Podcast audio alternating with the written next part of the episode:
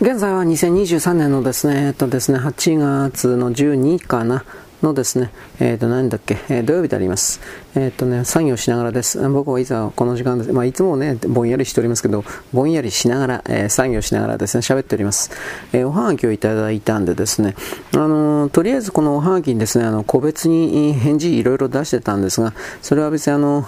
ああ、めんどくせえ。ということを含めてですね、どうしようかなと思っていたんですが、これをまとめて何らかのネタの形にすりゃいいかと、というふうに今は僕は思い始めています。うん。かといって、まあどうかな。まあ、僕はプライベートのことは人は基本的には絶対に言わないんだけど、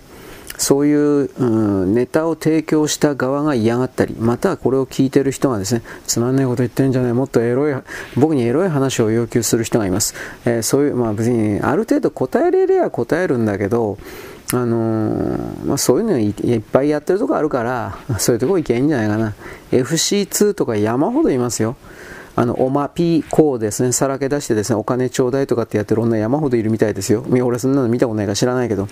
で、そういうのと、なんかお金的な形でトラブルになって、で、えー、なんか警察呼ばれて、うんぬんかんぬん、過去になんか問題になったらしいです。で、そういうことの動きで、えー、っと、今アメリカから日本に帰ることのできない FC2 のオーナーの、高橋、あれ、リオって呼ぶんですか？俺、名前読み方知らんけど、高橋リオとかっていう人が、指名手配？まあ、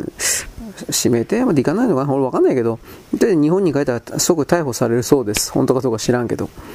んで、まあ、それは置いといて、まあ、エロい話はもうどうでもいいから置いといて、まずですね、ハワイ島の火事だった、マウイ島だったか、とりあえず火事燃えてるんですよね。で、そのことにおいて、僕はこれあの何もできないからね、バーっとこれ記事簡単に見ていただけなんだけど、うーん、まあ、陰謀謀略的にあれを捉える人もいるようです。うーん、どうかね、それをするときは、何らかの利害関係が必ずなければならないから、ただで動くやつなんかこの世界にいないんですよ。それをやれば得するやつがいるかいないかの観点でまず捉えたときに、ハワイのあそこをですね、燃やすことで、誰が得するんですかね、うん、それが僕はまず分かんなかった。あともう一つは、ハワイのあそこを燃やして観光とかに使えなくすることで、えー、まあ、得する人の話にはなるけれども、どっか近くの島とか観光の他の国とか他の地域が得をするんですかね。多分そんなことも考えづらいんじゃないかなと思うんで、多分、多分ばっかり言ってますが、純然たる災害じゃないですかね。人為的にこの地域を燃やしてやろうだとか、そういうう思惑のもとに最初にガソリンまかれてブワーッとかって火つけられたとかそんなんではなくあ僕はあれ最初そもそもあれ何の原因でなったか知らない。な噴火？小さな噴火から何かからなったの？知らんけどとりあえず山火事で大きくあの地域が広範囲に燃えていた。ということは知ってるんですよ。今でも燃えてますね。55人ぐらいの人がお亡くなりになったんだったかな？なんかそういう記事はちらりと見たんですが、逃げ遅れたということでしょうかね。痛ましいことだなとは思うが何もできないので、うーん、まあどうなんだろうね。はい。で、まあそれは置いといて、なんだっけ？えー、っと、あ、ちょっと待ってね。あ、失敗した。あ何失敗したかな？ああ、これか。タイトル入れるの忘れてた。なんかね、ちょっと待ってね。よいしょ。岸田政権、えー、っと、だいぶやっぱ支持率25%切ってんじゃねえの？なんかそういう、あのね、メメーカー発表、メーカー発表で29.3%ってなんかそんな数字だったと思うけど、それが出てるということは、実際は25も25%切ってんじゃないの？みたいな。どっからどこまで本当かわからんなと思うけどさ。あの、明日の報道配信者っていうのは確実に外国勢力と繋がってますから、あと極左とね、日本の極左と。そういうことを踏まえて、彼らが本当の数字を出したことなんか、ただの一度もないだろうというのが僕の見方でありますから、まあ、岸田政権が支持率下がるのはわかるけど、当然だというふうな気はするけど、20何パーセントまではいかんのじゃねえかなという気はしますけどね。本当にそうだったら、だら何度も言うけど、自民党の議員の中から、岸田卸の動きが、派閥の合唱連合的な動きが絶対に始まってますよ。ところがそんな動きは全くないんで、この支持率そのものも、うんこの統計の数字っていうのは、ほら、あなたもご存知の通り、分分母分母ですね。分母のその質問を適当に調整すると、どれだけでも、あの、数字を出すことができるのであり、もう今の報道配信者っていうのは、そんなことせずに、俺たちは29%って決めたら29%なんだよって全部回してるかもしれない。これはわからない。うん。だからそういう意味においては僕はあの、未だにそのマスコミとかそういうの信じてる人きっといるんだな、なんていう風な形で、昔は冷たい目線でとか言ったけど、今はもうその冷たい目線がどうとかって、そんなことすら思わない。これはですね、例えばあなたが河原の石ころをですね、例えば今この瞬間どこかの川の河原の石ころというものをイメージすることありますか？まずないでしょ。で仮にその河原の石ころをイメージしたとしてあなたはその河原の石ころに対して何かを、えー、言葉を考えを発生させますか？丸いなとかでかいなとか。ね、うん、何にも出ないでしょ。今の日本のマスコミってのはそこまで落ちてるので僕の中では何かを表する対象ではなく変えるべきもう変えるか潰すか何も力ないけどそれでしかなくて何か言葉を言うだけ自分の時間とエネルギーが無条件で一方的に取られるだけになってるからあじゃあそんなもんなんだろうね。あの考えないに限るというかまあそういうもんじゃないですか。ということを僕は言うわけです。俺は分かんないです。まあ、ちょっと否定的すぎるかなと一瞬思ったりもしたけどちょっと待ってね。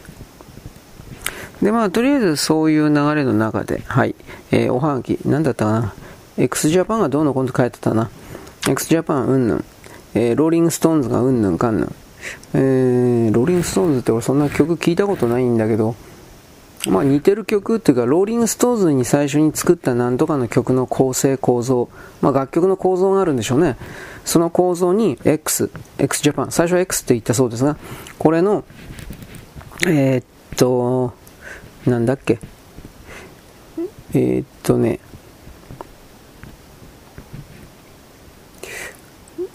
くれないだーか。うん、これが、すいません、間違えてました、これ。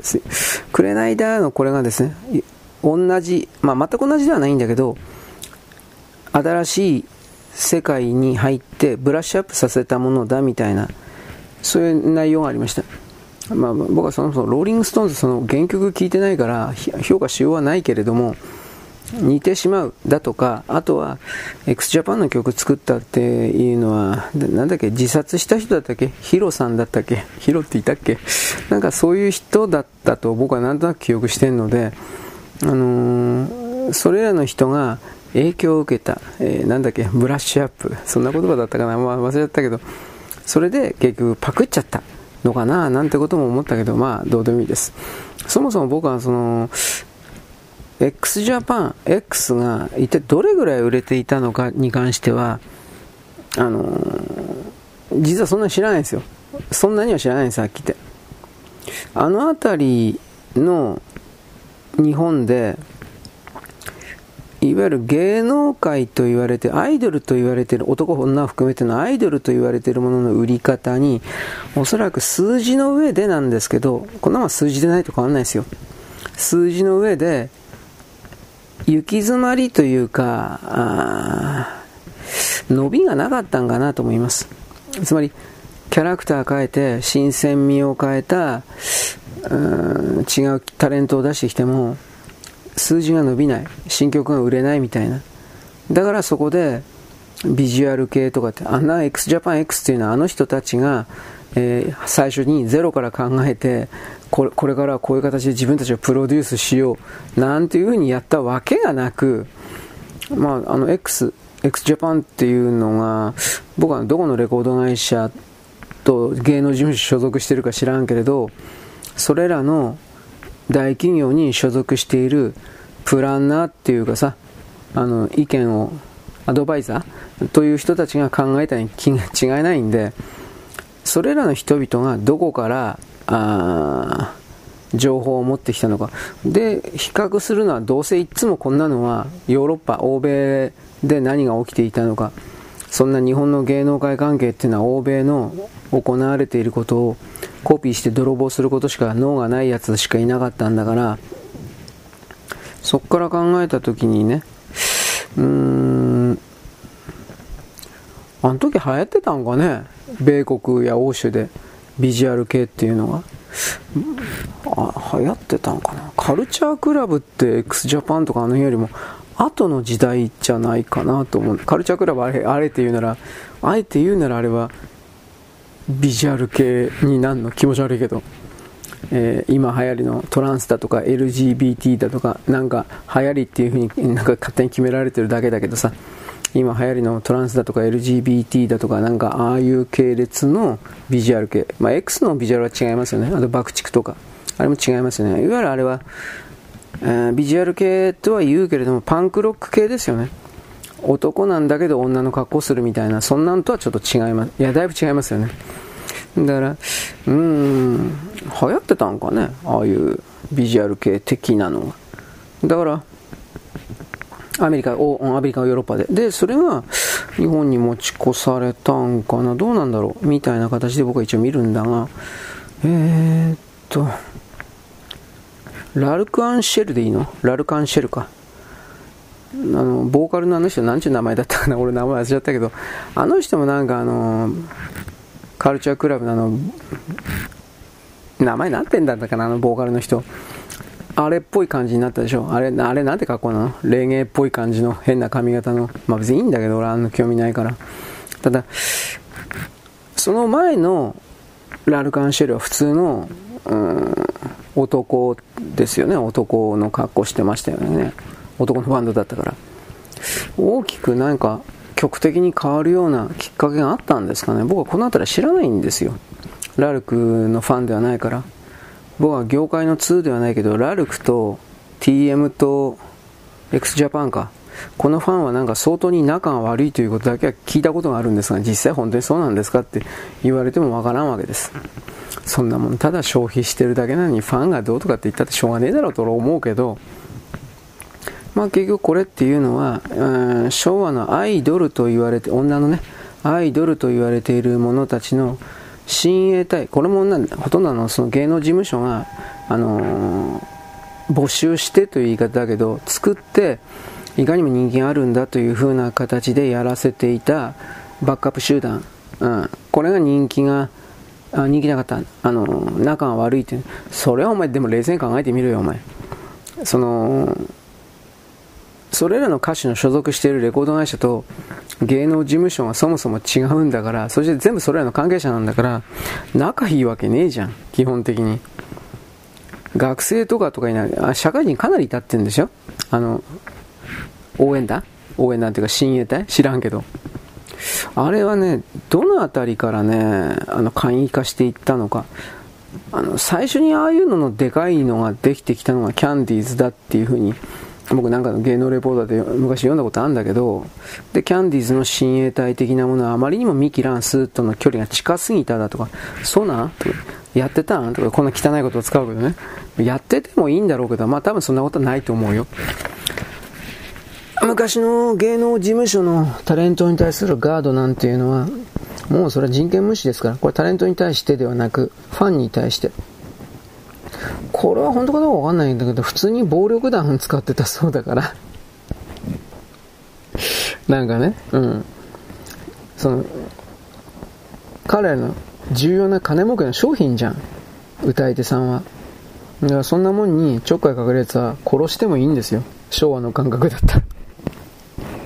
こういうこと言うから僕は昭和の人たちにですよ、お前は、お前俺たちのこと何だと思ってんだうん、まあね。ネタにされてるんだから嬉しいんでしょ？知ってるんですよ、僕は。というふうな、こういうふうに、まあ、さらに喧嘩売る、ね、喧嘩じゃないけど、という形でですね、会話を盛り上げるために努力をしてるんですが、うーん、まあ、だからね、同じ事務所の親衛隊で、歌手が違う、ね、歌手が違うけど、どういうの？例えばホリプロで、ホリプロって今だいぶ落ち目だそうだけど、ホリプロで A という歌手、そしてホリプロで B という歌手がいたとして、で、その A という歌手の親衛隊100人と B という歌手の親衛隊100人がメンバー同じだったり、喧嘩しなかったり、喧嘩しないそうです。じゃあそれってグルって言うじゃん。グルです。今更気づいたのっていう。だからそういうのあるから、この世界におけるその、自分自身がそのようにパッと見えて、で、それが、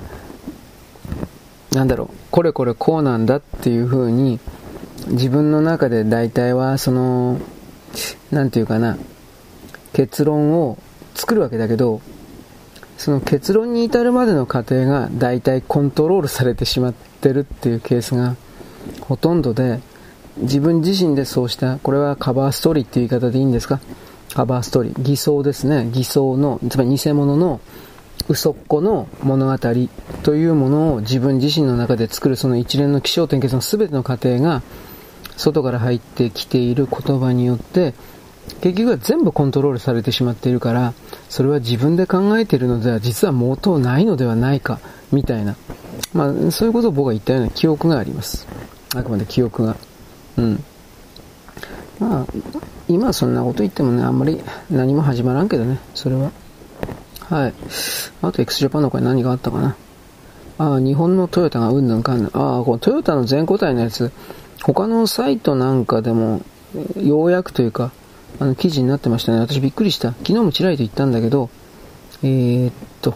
10分間ぐらいで、全固体電池の7割か8割ぐらい、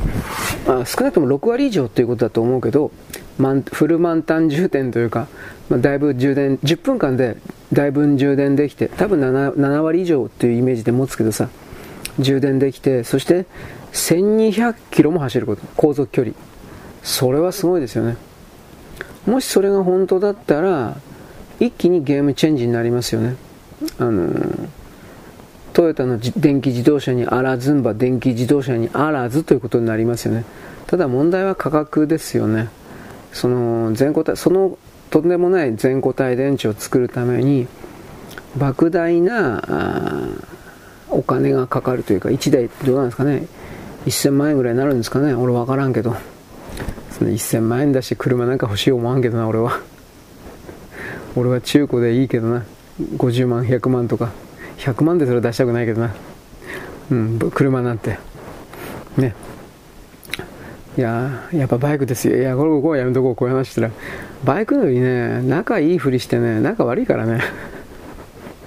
川崎乗ってるとねあの差別されるからね僕はあのバイクの話題言わないようにしてるんです。ね。で、こっそりと合言葉なんか使ったりなんかしてね、お前は何を乗ってるんだと。重工とか、なんかそなんかそういう感じの、まあいいんだけど。というわけでね、あ、ちょっと待ってね。まあ、トヨタのこのでもトヨタね、多分その、全固体電池っていうかそのバッテリー化うんぬんこれはやらないというかやると思うけどおそらくこれに全振りは僕はしないと思ってますよ。うん。彼らの本命はやっぱ水素の燃焼じゃないかなと思うけどね。水素燃焼とハイブリッド。つまり今のプリウスあるでしょ？今のプリウスがえー、っ水素で走るの。液体水素で。今のプリウスガソリンの代わりに液体水素の燃料を入れてそれのハイブリッドで。基本的には水素を燃やして走るけど、えー、っとそれで起こした電気だとか補助的な形で電気モーターを使っていくというか。おそらくそんな方向に行くんじゃないかなと僕見てますけどね。その方がやっぱりなんか二酸化炭素がどうだとかそんなイチャモンつけられないもんはっきり言ってはい、おはぎのことはですね、あと何やったかな覚えてないです。俺も時間ないんで。というわけで、えー、どうかなでもおはがき的なことをですね、あの、みんなに使えるネタとして転化してもいいんだろうけど、そしたらそしたって今度やっぱり焦点がボケるかもしれないですね。うん、まあこの辺はですね、検討課題としてやるかもしれないし、やらないかもしれないし、あんまり深く考えてないです。はい。とりあえずね、えー、っとね、あとはね、電池の耐久性、トヨタ、トヨタ。あのー、27年、日経クロステック、これは、この辺の記事は。あのー、電池の耐久性ですか。これに関するですね、あの、技術的な解決方法がどうやら見つかったという。トヨタは多分嘘はつかんだろう。普通メーカーは嘘つくけど、嘘ついたらバレたら株価下がるからね。おそらくだから大体の本当の見込みがあるんだろうなと思います。まああのー、なんだろうね。リチウム電池まずは私この間言ったけど膨れるからね、ポコーンとかって。うん、中国製のやつは。痛い目、ひで目にやってるけどね、どうしようかなと思ったんだけど。まあ置いといて。とりあえず、この全固体電池に、これが安い値段で普及するという状態になったら、うーん、まあ、太陽光パネルの少なくとも家庭用における、なんか使い方とかなんかいろいろ変わるんじゃないですかね。ただ、一応、リチウムイオン電池ですからね、全固体にしたって。だから、リチウム資源はトヨタ抑えてますけど、最終的にはおそらくなんですけど、リチウムじゃなくてナトリウムイオン電池になる、そっちの方向に行くんじゃないかみたいなこと言ってる人はいますね。これどうなるだろうか。俺はそこまでみんな電気自動車にこだわるかななんてことも思うけど、はい。あのー、なんだったかな。あのね、人類はね、おそらくももっとすごいというかね、実験室レベルか軍隊レベルでは、あの、ちょっと信じられないくらいの空と弁盤 UFO 的な そういう感じの技術はどうもその実用化してるので、私はそのような判定を今のところしております。まあ、電気磁気に関わるような重力制御に関してはどうもそれは実機が出てますよというのはさっき言ってたけどさ、えー、XB なんだっけ？XB36 でも名前覚えてないけど正三角形の UFO ねあれはお披露目というか、あれ見せてるだけで、さらに見せてないやつもある可能性はあるよっていうことだけはちらりと言っておきます。うーん、なんであんなん隠すかね。難しいんですよね。あれ、ああいうのはね、100%あのままの形で、XTB36 だったっけ？まあ、あったとしたら、あのー、例えばアメリカがそれを持ってるんだとかって極左の人たちはよく言うけど、もしそれを持ってるんだとすれば、あのー、アメリカは特に世界支配してますよ。だから、それができないということは、持ってないんですよ。ただし、100%持ってないんじゃなくて、それらの出された情報の劣化版的なものをもっと性能を低いものというか、それは持ってるというか、多分そんな程度じゃないかなと一応思います。はい。えー、だからこの辺に関してはあるかもしれないな、ないかもしれないなというふうな、まあ、うさんくさい態度で、視点で捉えておいた方がいいということだけは言います。次、台風7号がお盆の時に、おそらく関東、これあの、上陸するだろうなというふうに言われてるけど、ね、台風7号からですね、はるかに離れた右側、日付変更線のあっち側、どっちかっちゃアメリカに近いとこに、台風8号がどうやら今発達しつつあって、それがね、ひょっとしたら日付変更線、そんなもん来るかな？来ねえと思うけどな。あまあ、日付変更線、あのね、ミッドウェイのとこで、ミッドウェイのところで今発達してんだって。で、それが日付変更線を越えて、えー、日本にやってくるんじゃないか。いや、やってこねえと思うけどな。まあ一応そういうことはね、僕さっきの天気予報関係でウェザーニュース見てたら 一応あったんで、いや、いや、来ない、来ない、来たら来たでネタにはなるだろうけど、多分、多分来ねえと思うよと。一応それを思いました。えー、台風8号に関しては今どんどんと勢力を高めているそうなので、えー、まあ、特にこれ一発目これどう考えたって進路方向見たらまあ中部地方じゃないだろう、多分。まあ、中部地方から東京というか関東圏のこの間ぐらいを通っていくというか、どう見てもそうだよね。だから、やっぱ今の段階で、準備ですか？そういう言い方ですか？準備をしておいた方がいいと思うんですよ。何の言ったら、まあ、停電とかそういうものの準備っていう言い方ですね。今なんか電源なんだかんだ言って不安定になってますからね。はい。はい、次。えっ、ー、とね、これヤフーにちょっと載ってましたが、今の中国に投資したいだとかっていう青い目の人々はほぼいなくて、えー、撤退したいだとか、中国で生産している部品を他の地域に、えー、切り替えたいというふうなことを相談する英国や米国の、えー、これは経済コンサルタントであるとか日本で言ったら経産省みたいなところの部署の関係者が言っているという記事が出ました。多分これは本当だと思います。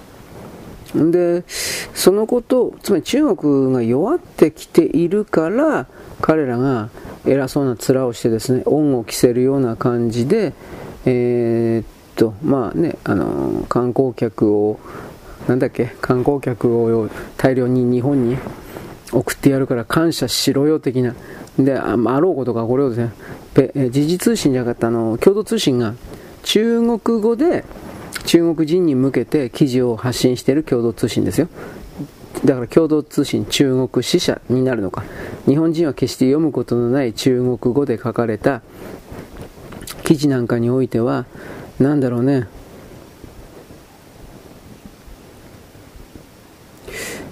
あのー、日本人は喜んでるよ。中国様に感謝してるよ。みたいなとんでもないことがいっぱい書いてありました。もうバカバカしいので思い出せんけど。あ俺あの今クーラーついてないんでいやいつもついてないんだけど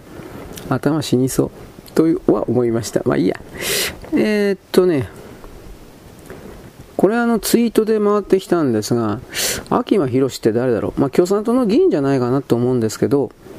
えー、っとねどっかのおじいちゃんおばあちゃんみたいなうちが電気止められたんだって。お金払ってないからだろう。お金払ってないから電気止められてでこのままだったら熱中症で死んじゃうみたいなことでおそらくこの秋間博っていう人が共産党の国会議員かなんかだったと思うんですけどだからこれが電気会社にねじ込んだっていうことなんですかね。でなんかねお金払ってないけど電気止めさせるのをなんていうかねあのやめさせたみたいな。うん。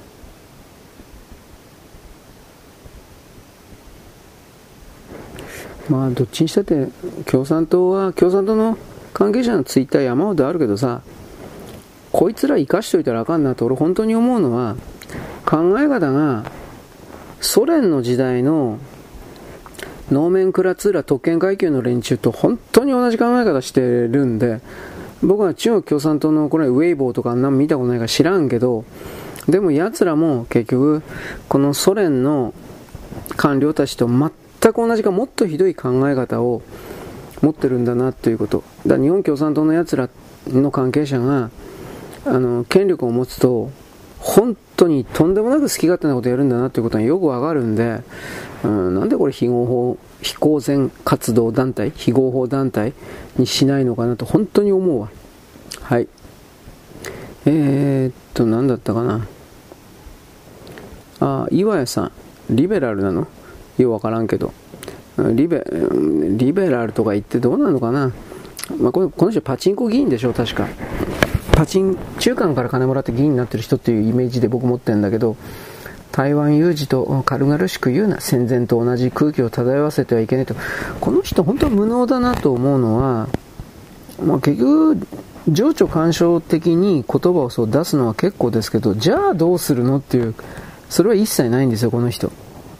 何々するなするなだとか言うけどあのー、それでおしまい。実際にミサイルが飛んできた時に一番役に立たないのはこいつら。こいつこいつら。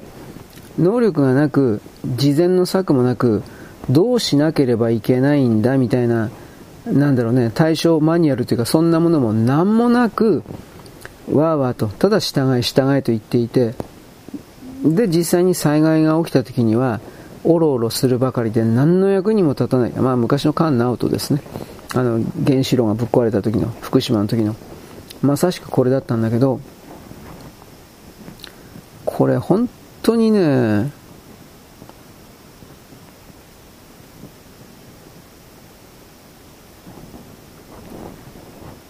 この左側の人たちこそ、いわゆる力における平和の達成というか、大きな意味で力の均衡論ですよね。パワーオブバランスというか。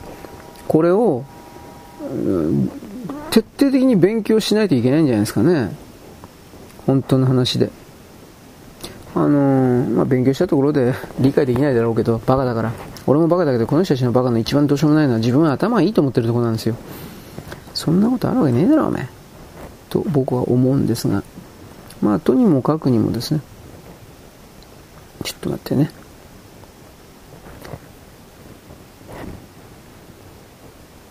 左側の人たちが、いわゆるその、あれどっか、どこ行った？あの、説得力を持たない言葉を、よいしょ、大量に射出するもんですから、だから、あの、若い世代を中心に、あなたたちの言うことを聞いたって本当しょうがないよねっていう風な、になっちゃうんですよ、です。はい。えー、っとね、あ僕これこの間ちらりと言ったね、在日中国人、日本にいる中国人が公園とかそういうところにいるセミを大量に捕獲して食ってるということで、日本からセミがいなくなるんじゃないかだとか、そういう、うん。まあ、何でも食べる習慣っていうのはやめてくんねえかな、本当に。川口で食用目的でセミの幼虫の捕獲はやめてくださいという縦看板あるんだけど、これ見ただけでも川口に山ほど中国人いるってわかるよね。でこいつらがクルド人をいっぱい入れたら、中国人が行うような犯罪行為というか、それは見えなくなるよね。そういうことを踏まえて、あのー、なんていうかな、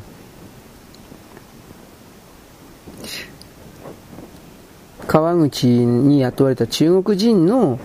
なんか多文化共生なんとかっていう中国人スタッフ、これ市の職員なのか外貨、いや市の職員だったら外国人だから入れんと思うけど、まあ、外部スタッフなのか、ひょっとしたら日本国籍取ったのか知らんけどさ、そういう人たちが、まあ、いろいろと策動したというか、うごめいただろうなというのが、まあ、ようわかるわけですよ。なんかちょっとやめてくんないですかね、いろんな意味で。これを思いました。はい。まあ、とりあえずそのセミを食う。僕はあなたに、なんか日本から本当にミンミンゼミいないんだけど、これどういうことって言ったでしょミンミンって鳴くセミ。まあ、これと簡単に調べたら、あの、温暖化で死んでんじゃねえかだとかそういうこと言ってる人もいたけど、中国人がたくさんいるところに、セミがもう、どんどん減ってんじゃねえかっていう疑い。これは持っといた方がいいですね。はい、次、簡単に、簡単に中国。えー、っとね、複数のメディアが、中国だけではなくてイギリスだとかいろんなメディアが言ってるけど、中国はですね、あの、景気回復の取り組みがつまずいちゃった失敗したんで、今完全にもうデフレが隠せなくなったそうです。消費者物価はデフレ。つまりあの値段下げないと人が買わない。人買わないんだけどそれでも買わない。ということで値段下げざるを得ないというかなんかそういうので。うーん、まあでもどうかな。今のこんだけドーンと下がってる状況で、台湾侵攻は多分しないと思うけどね、今年はないんじゃないかな、もしこの、えー、デフレのすごいこの傾向が続くんであれば、今年は少なくとも台湾侵攻はやらんのじゃないかなとは言います。ただ私があなたにちらりと言ったように、あのー、なんだっけ、特殊部隊で TSMC の工場だけをですね、占拠するということを、まあ、今年はやるんだろうけど、来年の、総統選挙で国民党が勝ったりなんかしたら、そういうことだって選択肢のうちの一つあり得るかもしれませんよということは言います。そういう意味においては何があるかわかんないよね。はい、次。この、あのね、広大不動、広大不動産？これよりもね、やばいのが、これですよ。カントリーガーデン。あのー、不動産会、デベロッパー、カントリーガーデンなんですが、これが飛んじゃうんじゃないか。で、これ中国人向けのね、あのー、借金だったら踏み倒すんだけど、ドル建ての、ドルで借りてる借金がだいぶあるので、これがどうなるのか。うん、まあどうにもならんだろうね、多分。で、これが、カントリーガーデンが吹っ飛んだらどうなるかというと、まあ不動産セクターが終わった終わったと言いながら、それでもなんというか、終わってないふりをしているということを必死でやってたけど、その必死で隠すというふりもできなくなるんじゃないかななんてことを思います。だからその内政の経済の徹底的な失敗というものをごまかすために中国共産党は偉い国、すごい国ということを維持するために今王毅なんかがどっか行ってのは王毅外相じゃないけど王毅偉い人。これが結局今世界を混乱に陥れているのは米国だというふうな。今王毅は外相外相に戻ったんか。外交外交の一番トップなのに格下の外相も兼任してんのか。なんだこれと思ったけど。まあこいつなんかが一番あれですよね。中国人は表変するということの江沢民なんかもそうだけど王毅もひどいよね。下手に出てたけど自分が強いって見たらコロッと変わるやつ。で自分自分よりも力の強いやつには徹底的に忖度するという。従って犬ころになって尻尾を振るという。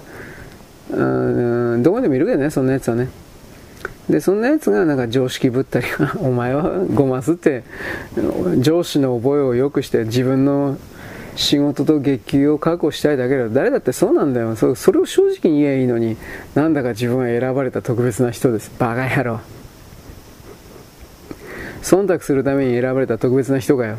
というふうなことは僕は思うけどまあ言いません。世界中がそんな風になってるあ世界中の全ての人々が結局そんな感じだからという決めつけもまあ言うんですがそんなことばっか言ったら怒られるんですよねはい次カントリーガーデンやばいですよということ。で、大きなですね、アメリカで最大の不安定要素になったということ。そして、刈り上げさん、デブ、いやあの、偽物、パチモン、明らかにパチモンだろう。まあ、とりあえずあの戦争の準備を本格化するようにというふうに自国の軍隊に行った、するわけないじゃん。どこにそんな余裕があるよ。まあ、しないと思いますよ。僕はこれは少なくとも今年はやらないと思うよ。どう見たって。燃料もなければ食料もない中で、えー、戦争なんかできるわけないじゃん。で、なおかつ、えー、っと、少なくとも9月、10月過ぎるまでは絶対に戦争をやらないと思いますよ。なんでかって言ったら笑い事じゃなく、借り入れだから。稲とか麦とかを、あの、労働党の兵隊を使って刈り取りしないといけないから、あの、戦争なんかやってる暇ない。うん。だから、北朝鮮の兵隊というのは、昔の戦国時代の半半分農民の兵隊と本当に同じ。そういうことを踏まえて彼らのサイズをですねあんまり大きく見ないことですねということを僕は言います、うん、で自称バイデン大統領がですね何だったっけ中国はすごいリスクにですねさらされてと不景気だようんぬんかんぬんと言ってます。お前なんかに何言われたよみたいな。あトランプ大統領が再選したらこの人たちは間違いなく牢屋にぶち込まれるのでそういう検事局というか検察局というかなんかそういうものが間違いなく捕まえるのでどうなんだろうね。うーん。まあ必死こいてなんかハンターを守るためにいろいろ動いてますね。はい。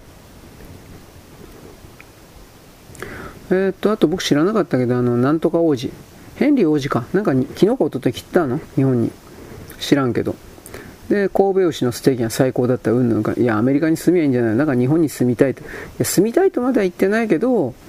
うん、日本に受け入れてくれたら、あ日本に住みたいな、みたいな。あ、そう。アメリカ帰れ、みたいな。まあ、どうでもいいです。都合のいいことは誰だっていうわけですね、これは。うん。あとは、さっき言ったように、えー、中国の経済、これまだ追加しておきますが、輸出が減ってますね。マイナス14.45%。7月、だから先月ですか。これは、あの、輸出も輸入も同時に減ってますね。輸出がマイナス14.5で輸入がマイナス12.4。だから、え中国は輸入した原材料をベースに何かを作って輸出するわけですから、外部の発注がないということでしょうね、これきっとね。で、その状態で、えー、っと、打つ手がないというか。で、それは、あの、彼らの共産党の明らかな無能なんだけど、それや、ね、やっちゃうと彼らのメンツの問題になるので、ね、いかにも自分たちは余裕があるんですよということを演出しながらなんか動いておりますが、どうだろう、なんか打つ手打つ手が全部なんか失敗する、してるような気しますけどね。なぜあのマクロ経済の部門、その部署を全て習近平主席の子飼いの、うん、組織に権力集中しちゃったから、これは、で、そこに所属してるメンバーは例外なく全部無能な人たちなんで、素人なんで、どうにもならんのじゃないかな。でもまあ、あの、日本の中の審査役、局者の人たちは、中国様、中国様やってますね、今でも。さっき言った内田みたいに。内田さんも、あれあのままのスタイルでやっていけると思ってんのかな人のことだけど。ね。明らかに、時代感覚の若い世代との祖語、食い違いというものを大きく感じるけどね。まあでも本人分かってない。本人の周りの人はきっとそれ言わんから、分かってないんだろうな、これきっとな。いろいろ思いました。まあ、あと、まあ、どっちにしろ中国に投資したい客がいないと、うんなんかんなんね。まあ、で、儲けようと思って中国に進出しても全部の技術吸い取られて、で、あの、経営危機にね、陥るという日本企業のバカな人たち。逃げようにも中国共産党にハニトラ含めてあらゆる形で、えー、首根っこを抑えられてるからね。で、ある意味、その強気の人は海外から投資がなくても頼らなくてもいい、素晴らしい、でかい、これから中国が世界のドラゴンにいて中国人が言ってるんだけど、でも海外の技術と投資で成長してきたのに、で、その経済成長の原動力がパクリなのに、パクって作ってパクって作って大量生産作って、市場を独占して、著作権は完全無視して、で、それがパクっていた国がパクれなくなったんで、新製品がまず作れなくなって、で、外資が、あの、自分たちのお金をベトナムなんかのインドシナ半島の方に移動させ始めて、で、中国はそれを追いかけるように、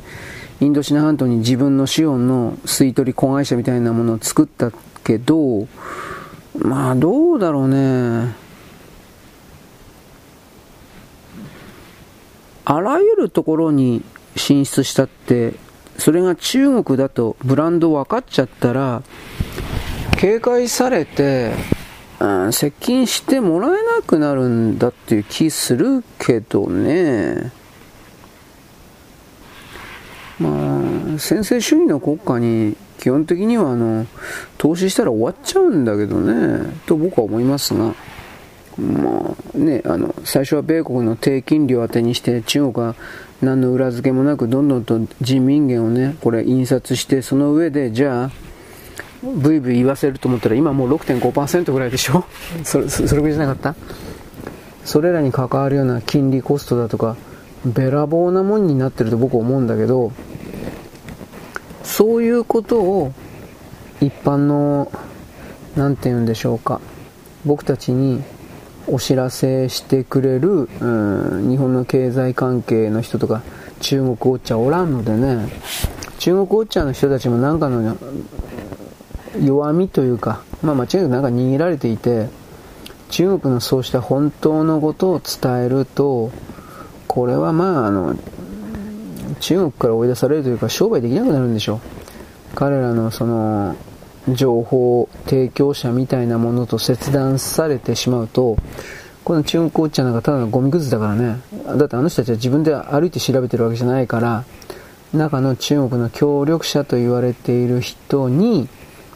情報もらってってるわけだからさ。どうなのかね。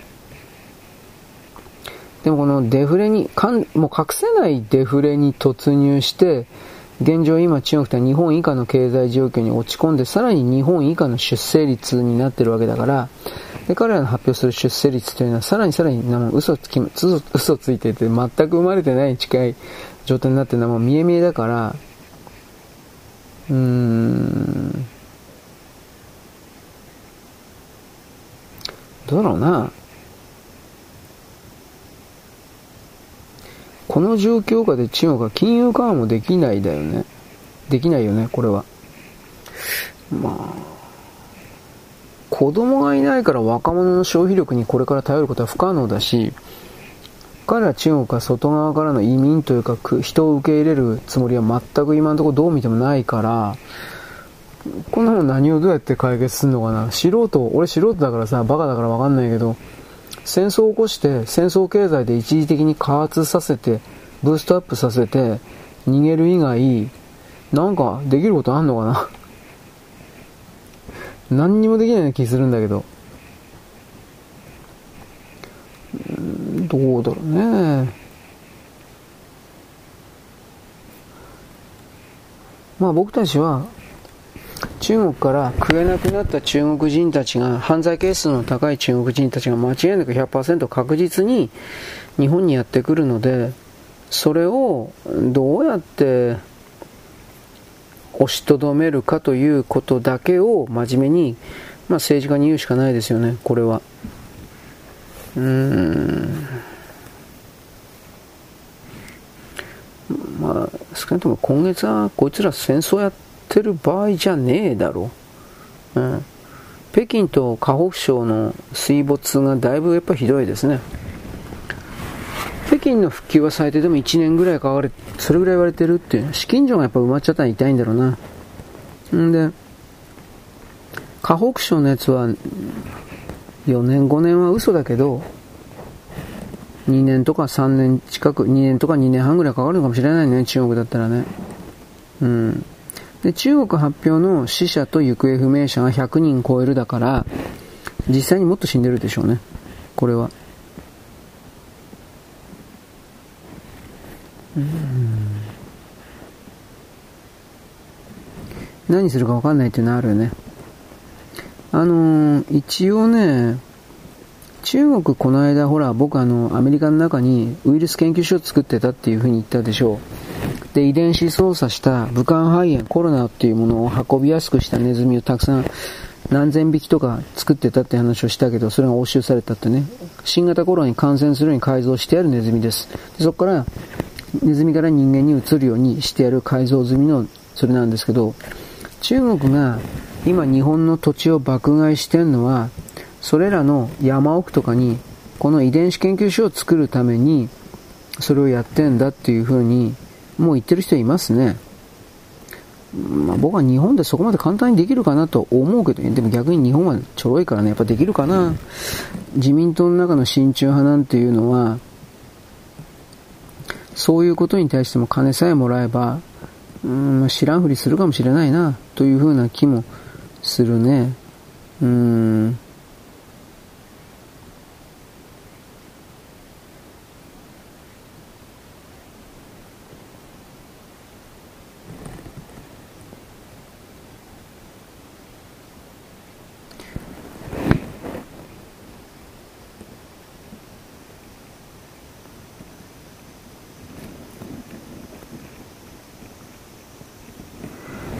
とは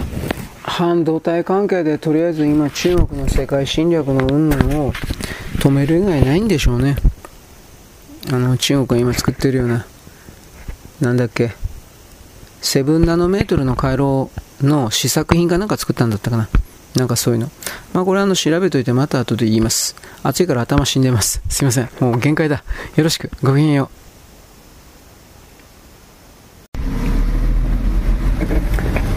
現在は2023年の8月の13日、12日かな、のですね、土曜日であります。えー、っとね、ヨーロッパの政治関係者とか経済関係者は、一応シミュレーション立ててます。それは2024年トランプ大統領が再選するだろうという、もちろんしないかもしれないですよ。ただ、再選もあり得るのだというシミュレーションを立てることによって、もし彼が大統領に返り咲いた時にどのような政策を採用するだろうかということの、いろいろですね、対応策を考えています。一番あり得るのは欧州に対する融和的な米国ではなく、まあ、対立的な関税を上げるとか NATO から脱退するだとかボルトン補佐官は NATO から脱退するだろうとはっきり言ってましたが、まあ、そこまで行くかどうかは分からんけれども少なくともロシアとウクライナの戦争は直ちにやめろみたいな仮にやめろと言って欧州の側がそれに追随しなかった場合は米国は一切金出さない兵隊出さないだとか協力しないだとかそちらの方向に向かう可能性があるということを含めて対策検討しているということです、まあ、だから、まあ、でも米国にしてみても今回の戦争というのはバイデンが勝手に始めた戦争というか引きずり出した戦争というか背後にね戦争屋とかねネオコンとかヌーランド統一教会ビクトリア・ヌーランドとか、ね、そういうのはいっぱいいるわけですが他に何か言ったかな。男のやついたなそういえば。はい。そういうのが結局トランプ政権になると再び排除されてでおそらくなんですけどトランプ政権になるとこの統一教会的な人たちか米国版統一教会的な人たち。ある意味これはヨーロッパのマフィア的な人たちが米国の中に送り込んだ、えー、工作員スパイスパイ網、まあ、そんな言い方も一応できるわけです本当の話で。それらが排除されるということは、まあ、ヨーロッパのマフィア的王主、王家王家貴族王様的な人たちにおいてもやっぱ都合が悪いということあってこれらの人々が前の2020年の選挙の時になんだかんだ言ってヨーロッパの連中はなんだかんだ言ってトランプ大統領を落とし、えー、自称バイデン大統領とされるあれを当選させるために、まあ、まあバチカンから欧州のですね経済界政治家貴族何もかもあの協力したわけです。そういうことがバレて何人かが、えー、まあ、何十人かかな処刑されていた。逮捕されて処刑されてでそれが本当に処刑されたという発表が行われると社会不安を呼び起こすので病死した交通事故になった。あとゴム人間。ゴム人間本当かなと思うけどいやゴム人間いるんだけどそんな数は揃えれんだろうなんですよ。あの2020年以降めっきり対外活動というものを行わなくなったヨーロッパの貴族だとか政治家的な連中という話を僕はしたけどしたんですよ。でそれは結局実際本人はもう死んでいてどうしても出なければならないような、えー、死んでいては死刑になってということですよ。どうしても出なければならないようなものだけえー、っとゴム人間が代わりに出てたんよみたいな。まあ、これもどっからどこまで本当かわからんですけどね。だからそこから考えた時にうーんでももしそれが本当だったらヨーロッパの中の権力構造みたいなものも本当は変わってなきゃいけないんだけど言うほど変わってもいないからいわゆるこのトランプ大統領の側に立っている勢力も相当の騙し、嘘、認知戦ですか？認識戦？認識阻害戦？これは仕掛けてるだろうなということだけはわかるんです。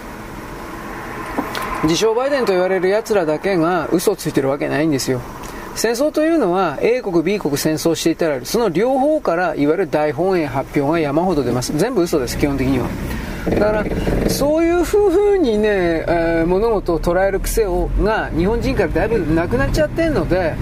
だから騙されたままの状態にいます。正義と悪というふうに分けることはできないんですよ。どっちも悪なんですよ。そうあえて言うんだったら。どっちも悪でどっちも騙しにかかってるんですよ。それを無理やり白黒だとか正義とか悪だとかってやるから簡単に騙されるんです。それをやめましょうって僕は言ってるわけですが、まあ、置いといて、はい、あと何やったかな、まあ、そのトランプ大統領うんぬん。それでもね僕はそれでも民主党勝つと思ってるんですよ。はっきり言いますけど。だからその後で米国が割れるとか米国の国家体制割れなかった場合においてはものすごい速度で米国の覇権というか力影響力がなくなっていくだとかいろんなことを一応考えてはいます。うーんまあ民主党政権になった次2024年民主党政権になったらおそらくサウジアラビアは完全にアメリカをあの見捨てるんでそこで本当にペトロ人民元ですか？石油の代金支払い決算を人民元にするだとかそういうことが現実化してしまう可能性があるなということは言います。まあ分からんですけどねこればっかりはね。ということなんですよ。弱ったね。本当に中国出てくるの弱ったね。まあいろいろあります。よろしく。ごきげんよう。現在は2023年のですね、8月の13日、えー、12日かな、の土曜日であります。私はさっきちらっとちょっとだけですね、えっ、ー、と、仙台育英高校とですね、福島の聖光高校だったかな、まあ、東北同士の対決をちらりと見ておりました。えー、で、仙台育英高校というのはなんか聞いたことあるけど、強いところらしいです。僕は本当によくわかんないんですけど、すいません。まあ、とりあえずそれで、なんか3対2だったかな、なんかそういうところだけちらっと見たんですが、うん、僕はあのープロ野球とか、ね、高校野球とかレベル高いとか低いとか正直分かんないんで、うん、きっとすごいんだろうなとなんとなくぼーっと思っていただけです。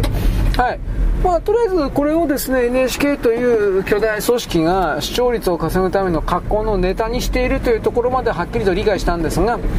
まあ、高校生を出しにするって言ったら、でも夏休みがやっぱりまともにできることないんだろうね。秋に移動すればどうだとかなんかいろいろあるけど、冬とか秋まで行くと3年生とかは、あだけど3年生は夏にはもう参加しないからいいのかな？わかんないけど、就職問題があるとか、うんぬんって話はなんか聞いたことあります2年生でもあるんじゃないかな？進学とかね、就職とかね。だから、ギリギリのタイミングがやっぱ夏休みまでだっていう風な意見もあって、まあそれはそれでまたやっぱリズムというか、まあそうなんかなという風なことも思ったことあるんですが、でも、何、今回からククールタイム？なんかよくわからない。5回終わったら、10分ぐらい？休むんでしょ ?5 分か10分かわかんないけど。で、えー、冷やすの？わかんないけど、何何してか俺知らないんだけど、まあ、やらんよりはいいんでしょうね。そういう言い方です。うん、今までさ、でも今まで朝で高校球児がぶっ倒れるとかそんな話はあまり聞いたことないけど、昔の高校野球の時はでも30、30度とか32、3、4度ぐらいだったろうから、今みたいな38、9、40度みたいな状況ではないからやっぱ違ったのかな。この辺は僕正直わかんないです。うん。もう少し野球にですね、高校野球にですね、興味持っちゃいいんだろうけどね。まあ野球はプロですよ。はい。まいいです。うん、高校野球なんか足んなたるいもの見てられっかよ、お前。というふうな、まあこれは僕はですね、えー、僕の仲間内というか知り合いは言っておりますね。でも僕の知り合いではないのですが、知り合いの知り合いの会社員はですね、今年の夏も暑いよとか言って、暑いそうです。なんでですか？高校野球賭博です。知りませんよ、僕は。なんかでもネットでやってるそうですよ、普通に。なんかあの、イギリスかなんかでやってんじゃないの？あのーえー、ブック？ブックって言うんだったっけ？なんか掛け事的な。はい。まあ、知らない。僕その警察に捕まるようなこと言いたくないので。まあ鍵事僕やらないから。いいです。えー、っと小池知事が東横と言われているところに視察しました。東横ははっきり言って立ちんぼ横丁です。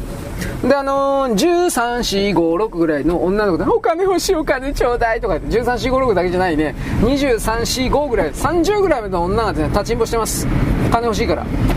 だから遊ぶ金が欲しいので立ってる女もいるけど生活が苦しいから立ってる女もいます。何とも言えないです。で僕は4日5日前に見た悲惨な記事は15歳の中学生が東横で立ちんぼやってでえー、っとね6種類か7種類ぐらいの性病をう、えー、なんていうか、移されて、で、なおかつ、なんだったかな、子宮頸がんじゃないけど、なんかその、子宮に特有な病気をですね、併発していて、もう症状が進んでいて、で、さらに妊娠していたというですね、もうどうしようもない記事読んでね、俺、その15歳の子いてどう名古屋の子だったはずです。名古屋の子で東横行って立ちんぼしたらお金儲けになるからパパ活とかって言ってですねなるからね。川活パパ活。ねもうなんか薄汚い言葉なんですね。まあまあ置いといて。だからその東横でですね立ちんぼしてちゃさちょっといくらなんでも。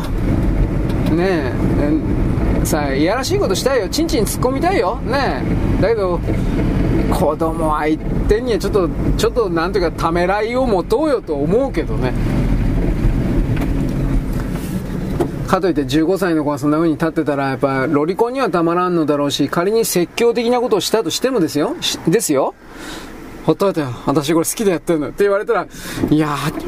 何も言えないな。いや、言え、いや、言えなくてもやっぱ警察に突っ込まなきゃいけないんだ。やろう、ふざけんなよ、まあで、ドカッとか言って蹴っ飛ばしてさ、後で訴えられてもいいから。なんかやっぱなんそんな13、4、5、6、7、8ぐらいの子供にちんちん突っ込んだらさ、あの、体できてないんで、できてないんですよ。この辺男どもは真面目に知らないんですよ。いや、あいつらやりたいに決まってんだろ、あの、あの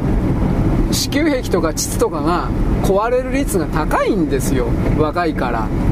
そういうことは真面目にね、お医者さんに聞いた方がいいですよ。と僕はこれ真面目に言うんだけど、まるであなたが過去にそんなことしたことあるようですね。そんなことはないですよ。僕は。僕は前日したようにモテないので、えー、そんなこと、そんな経験はございません。ね。立ってるだけで女が股開いて寄ってくるという女は僕知ってるんですが、ぶっ殺してやろうかってそた たまに言うでしょう。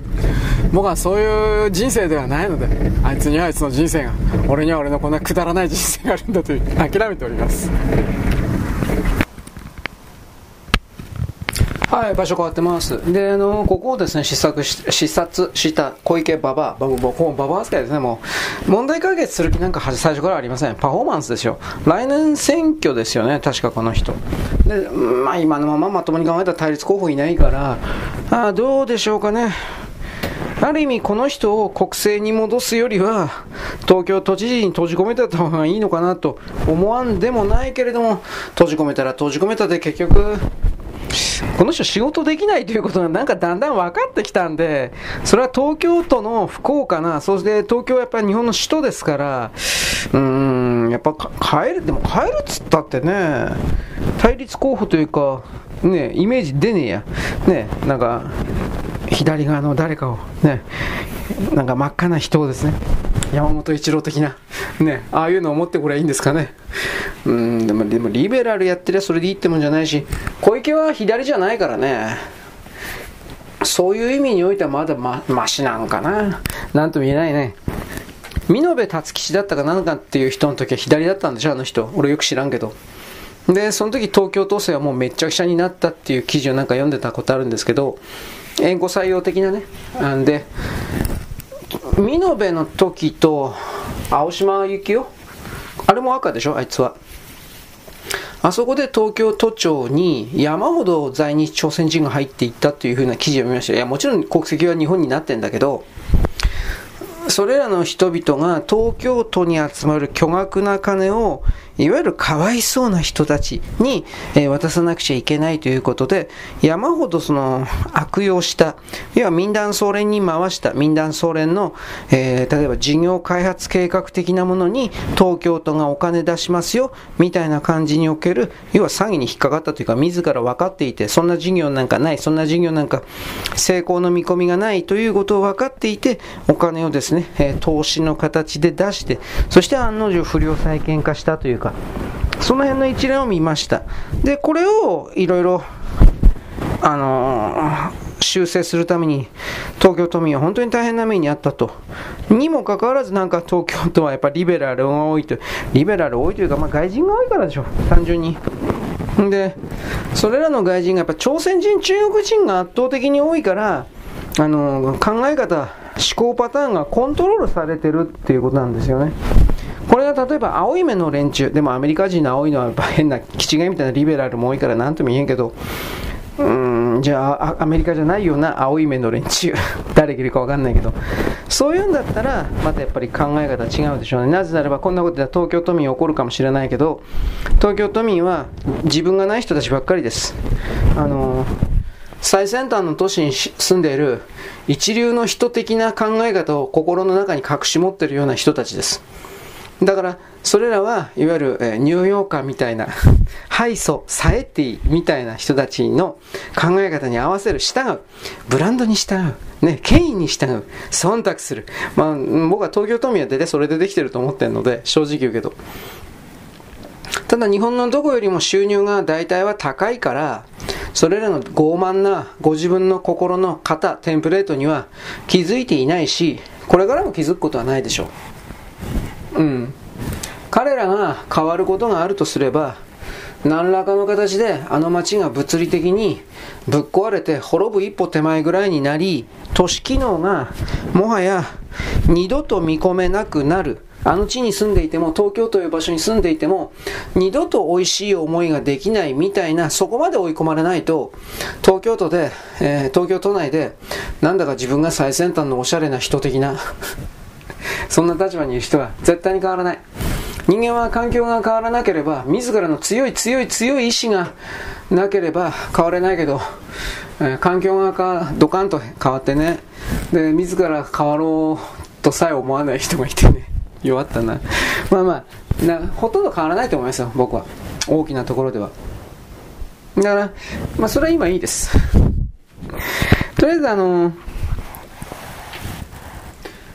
東横の問題はちょっと警察僕介入するべきだと思うな。そうしないと NPO のコラボだったっけ？日本共産党的なあいつらがやってきて金よこせ。かわいそうな人に金よこせ。とどうせやるからです。で全部泥棒するんです。あれは泥棒だ。泥棒どうしたのやつら逮捕しないのかなと。僕はこれを思います。あの稼げなくなっていくとですね、あどういうかな、取ることばっかりに心が向いちゃうという言い方ですね、そういう人間の頭数が増えるんだろうなと思って。ある意味先進国の中にしかこれらの NPO 詐欺的な福祉泥棒的なやつはいないんですよ。そういう言い方をするんですけど。まあ貧しい国はもともとお金がないからっていうのもあるけど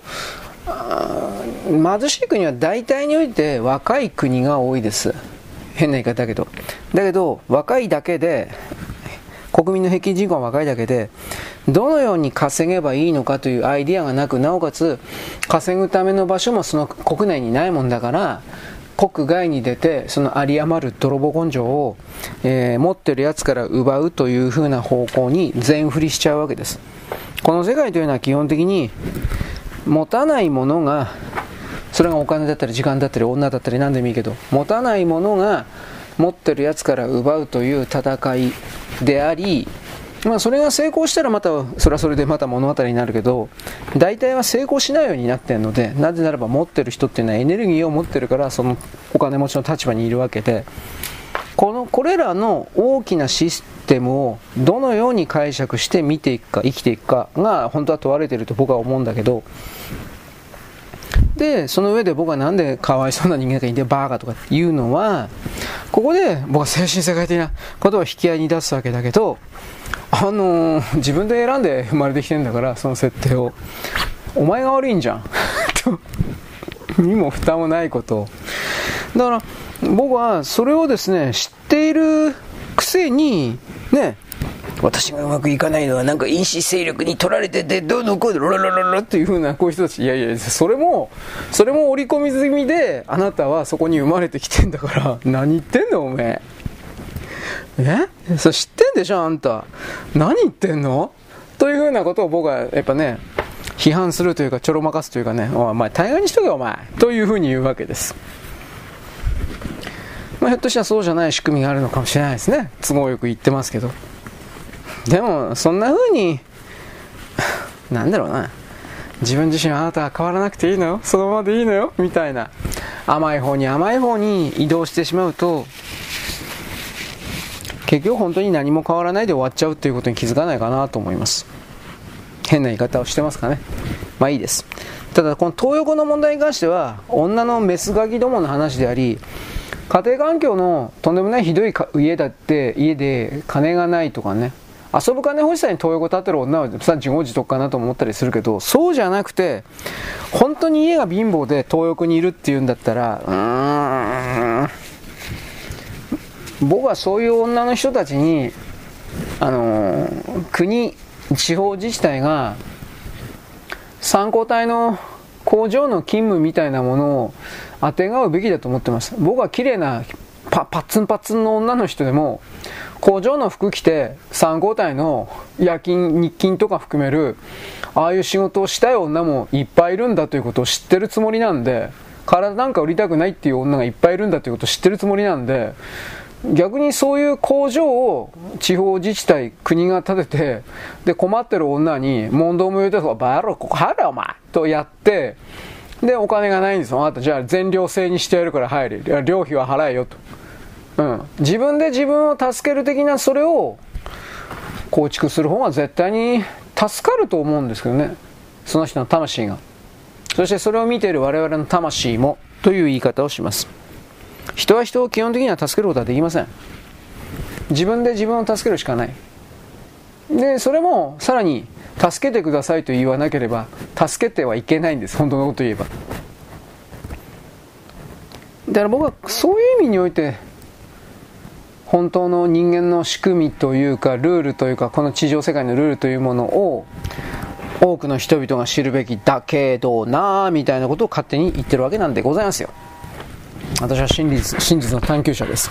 こんな、こんなバカなのね、おっぱいおっぱいばっか言ってるけどね、さっき結構仮面のこといっぱい話してたけど、ね、結構仮面なんかで捕まるやついるわけねえだろ、お前。みんな喜ぶよ。そういう話をしてました。すいません。僕は結局この程度の男です。はい、よろしく。ごきげんよう。現在は2023年の8月の13日かな、あ12日ですね、えっと、土曜日であります。私はですね、さっきちらりとですね、血行仮面のこと言ってました。血行仮面知らない人が多いです。あの、これ長い号がですね、だいぶ後になって、どこでやった？月刊、月刊マガジンか月刊ジャンプ。でやっていた漫画なんですが少年誌でよくこんなことやったなと一応は言います。けっこう仮面のことわからない人は検索すればですね画像は山ほど出ます。映画にもなってました。ただしこれは日活ロマンポルノか何かの枠でやっていたような気がするし大して面白くなかったんじゃないかなという気がします。えー、っとねハレンチ学園やってハレンチ学園の後にキューティーハニーやってでキューティーハニーの後にやったお色気路線じゃなかったお色気っていうのかな？まあ分からんけど。蛍光画面というのはすっぱだかの女性がパツンパツンのボディサイズのすっぱだかの若き女性がえー、っとすっぱだかですよ。あの女性性器も丸出しの女性がえー、っとね顔だけ隠してんだったかな。真っ赤なあれは何モチーフかな。ウサギか何か？わかんないけど耳のとこだけちょっと長かったけどそういう真っ赤な仮面をかぶって体すっぽんぽんでヌンチャク持ってたかしら。でそう何何しにこんなことやってるかというとえー、っと世間を騒がす痴漢だとかなんか強姦魔みたいなやつあとそれだけに限ってなかったかもしれない。普通の泥棒だとか強盗みたいなやつも対象だったかもしれないけどそいつをやっつける正義の味方です。単純な言い方をするんだったら。でもそのコスチュームが、えー、っと頭だけ隠し頭隠して尻隠さずどころか頭は確かに隠してるけど体はすっぱだかすっぱだかです。おっぱいパーンおけつぼーんこんな感じです。あんなん本当によく連載したなと思う冗談抜きでいわゆる今の例えば少年漫画っていうのは乳首とか書かないでしょ思いっきり書いてますよ思いっきりうんで、えー、っとね、おまん、あ、すいません、言いそうになった。女性性器をですね、あの、おっぴろげて相手に抱きつく技だったかな。な、なんかそんな。そんなことされても俺あんまり嬉しくないと思うんだけど。まあ、とりあえずそれでですね、えー、っと、相手というか悪漢というか犯人犯罪犯罪者は参っちゃうわけです。さあ参る参るだろうけど どう説明していいのか僕には分からない。でこれ多分単行本とかもでいや単行本昔出てたと思うんですが、えー、再販とかきっとされてないんじゃないかな。絶版になってんじゃないかな。いわゆる長い号の歴史からなかったことにされてるような気もしないではない。長い号はねあのロボットもんか以外にこういうお色気もんというかいやらしもんというか全く違った系列の人ずっ例えば前にロボットやったら次ハレンチやりたいとかハレンチやったら次社会派ドラマやりたいとかなんか全然違ったことをやりたかったんですって基本的には。だからハレンチ学園は何の変動なのか俺分かんないんだけどあハレンチ学園ねまずジャンプでものすごい売れたんだって。あの全教とか。で本当は本人辞めたくて仕方なかったんだけどジャンプの売り上げがすごく下がるからもうやあの辞めさせてもらえなかったんだって。確かハレンチ学園って。でどうしても辞めたかったから最後の方はなんか赤軍派の戦いみたいなベトナム戦争赤軍派の戦いみたいな殺し合いになって実際ハレンチ学園の中で人殺しが始まってで最後僕どうなったか知らないんですよ結局は。あれってどうなったんだろう。まあとりあえず終わったんですよ。でその終わった後に全く毛色の違う「マジンガー Z」という連載を始めてこれも大ヒットさせたんですよ確か。ただ少年ジャンプで連載したマジンガー Z が最終的にどうなったか僕知らないんですよ。単行本で僕はちょっと見たんですけどあとお父さんの兜鉄道なんだっけ鉄道だったっけ？まあね、なんかそういうかぶお父さんの兜鉄道だ鉄道にしとくけど多分名前違ったような気がするけどお父さんがグレートマジンガーを作ったんですね。マジンガーを作ってグレートマジンガーを作ったんじゃなかったっけ？うん。だから、マジンガー Z がアニメとかの最終回の時に、ボロボロになった時にグレートが助けに来たみたいな、そんな設定だったと思うんだが、少年ジャンプの方はそういうマジンガーの最後だとか、そんなのは、多分やってなかったんじゃないかなと思うんだけど、まあ僕はこれ全部追うわけないですよ。当時の少年ジャンプコミックスのこのマジンガー Z はないんじゃない？まあそれは古本とかでね、例えば5万10万できっともっと高いか知らんけど取引されてるかもしらんけど、そんなもんにそんなお金出す気ないしね。だから、うーん、まあ、これはちょっと謎です、はいまあ、とりあえずそのハレンチ学園やった後にマジンガー Z やって全く毛色の違うものをやってなんかそういう形でね、えー、順番になんか全然違うもんやってでその中でキューティーハニーやってキューティーハニーはアニメと同時に進んだ企画じゃなかったかなと思うんだけど、まあ、キューティーハニーもお色気でもお色気って言ったってそこまでひどくないけどねキューティーハニーの場合は。でその後でどうかな四天王寺とかなんかデビルマンとかなんかそういうの続いた後に血行仮面だったかな。なんか、まあ、とんでもないですよ血行仮面に関しては。あんなもん本当によくやったと思うわ。長い子という人は何だったかな、まあ、エロ系というかですねナンセンスギャグ系のやつをいくつか出してます。でその中で、まあ、有名なのはドロロンエマ君とかね。エマ君はアニメにもなし確かなってたと思いますが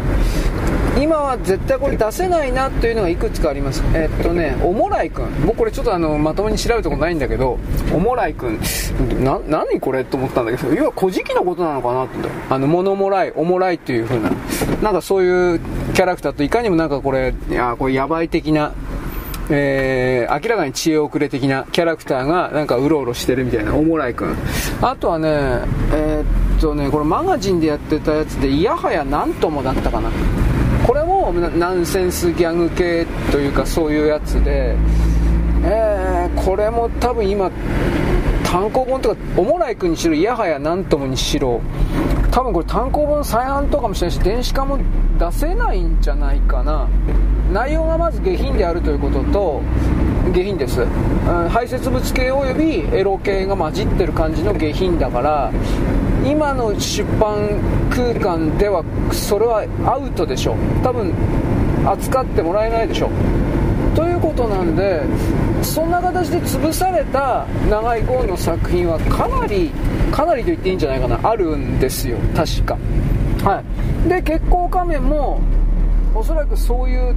類のなものに入ってんじゃなかったかな。これマガジンだったかジャンプだったか月刊のマガジンが月刊のジャンプだったかこれ忘れたけどマガジンだったかな。あどっちにしたって、えー、再販はされないでしょう。あれだけおっぴろげなことやってたら おっぴろげというそんな言い方。最終的にあれって誰と戦っていってどう終わったの？これ全然知らないんですよ。けっこう仮面って。キューティーハニーに関してはえー、っと敵の名前何て言うんだったっけ？まあ敵のパンサークローだったかな？パンサークローだったかな？なんかそういう敵と戦ってパンサークローは確か女王みたいな女の敵だったと思うけどそれと戦って倒したんじゃなかったですか？まあようわからんけど。アニメの方がねあれが確か僕の記憶違いでなければ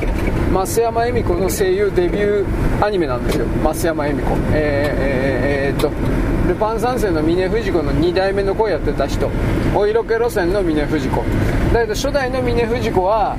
えー、ヤクザのヤクザの組長みたいな声。僕は初代の峰不二子の声結構好きなんだけどあの本当にどうやるのかな。キリッとしたヤクザの女。全然いやらしい感じなし、まあ、だからダメだったのかなパート1のルパンって。えー、っと石川五右衛門もなんかそのヤクヤクザみたいなことあれどういうんだったかな。大塚大塚忠夫でよかったか違う忠夫じゃなかったかな。国夫と忠夫だったかな。んか2人いるでしょ大塚って。あのえー、っとスネークの声やってた人、うん、あこちらスネークのあの人の声の人。その人のお父さんが確か初代の五右衛門をやってたと思うんですよ。僕はちょっと自信ないけど。だからそういうことを考えた時まあ昔はほら声優のバリエーションなんかなかったし俳優で俳優さんが片手間でというかさ頼まれて当てレコをやってただけであってやっぱその当て方とかキャラの作り方が俳優的なんですよね。それはあの僕あの時代を作った声か。あれで年寄りの声優とは失礼だけどそんな人たちのインタビュー結構聞いたんでほとんどが洋画の吹き替えアニメの吹き替えにしても、まあ、やっぱ難しかったと、あのー、役を演じるだとか洋画の吹き替えはまだなんとなく役を作る余地はあるけどアニメ全然なくて本当苦労した、まあ、完全に自由だったけど役を作る余地がありすぎるのか。余地がありすぎるで自由だったけどどこまでやっていいのか分かんないっていう風な。それはそうかなと一瞬思ったりもしたけどね。ということなんで、えー、その長い号の結婚仮面の話をしていたんです。まあ、おピロゲのシーンばっかりで別に性行為のシーンがあっただとかレイプされたとかそんなのはなかったはずです。つまり昔の少年誌はあんなんで抜いていたという、まあ、何を抜いていたかは僕は抜けいとか真剣勝負のそれじゃないですかね、まあ、そういうことをやっていたというそれを言いたかったというオチにしておきます。まあ、どうなのかね、まあ、探しては見るけどね。多分見つかんないだろう。よろしく。ごきげんよう。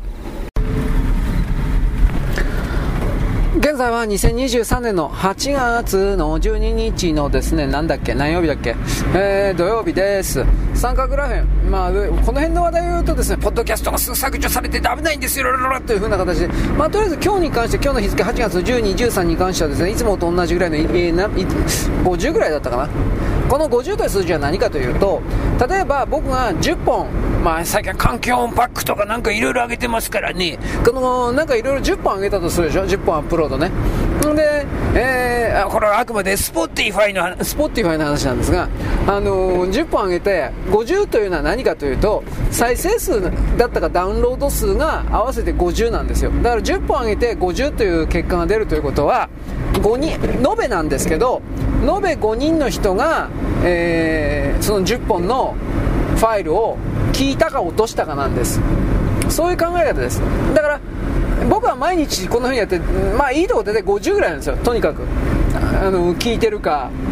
落としてるか知らんけど、落とすやつは、まあ落として聞いてから消すというパターンもありますね。それもある意味、パケット料金無駄にならんからいいんだ。確かにそっちが正しい。で、まあいいで、それはいいんですけど、で、大体50なんです。ずっと50ぐらいなんですよ、本当に。だから、逆の意味で言ったら、それが600だとか、1200だとか、2500とかってなると、明らかにおかしな変な力が働いてるってわかるんです。私のやってることはあの個人ですから個人のこんなポッドキャストサイトの直接リンクみたいなものを貼ったって誰かが踏むそれを踏んでつまりダウンロードして再生するってことは昔ならいや昔でもないな。でもとにかく今はもうみんな慣れてるでしょ？そういう直輪とかあってほとんどそんなも意味ないっていう風なこと知ってるからそういうの踏む人はいません。だから仮にちょっとはいたとしても50のものが70とか80になるならわかるけどいきなりそれは1500とか2000になることはありません。絶対に。ということはそれは聞かれてないんですよ基本的には。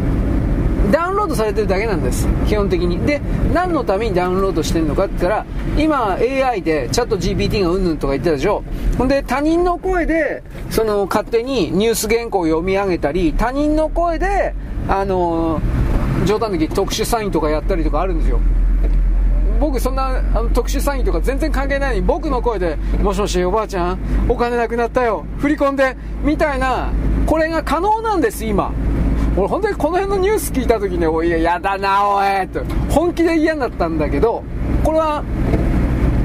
他人の声を使って人工知能 AI でそれを合成して実際に特殊詐欺であるとか犯罪に使ったという事例がもう米国米国ではオレオレ詐欺はないないかな？多分ないけど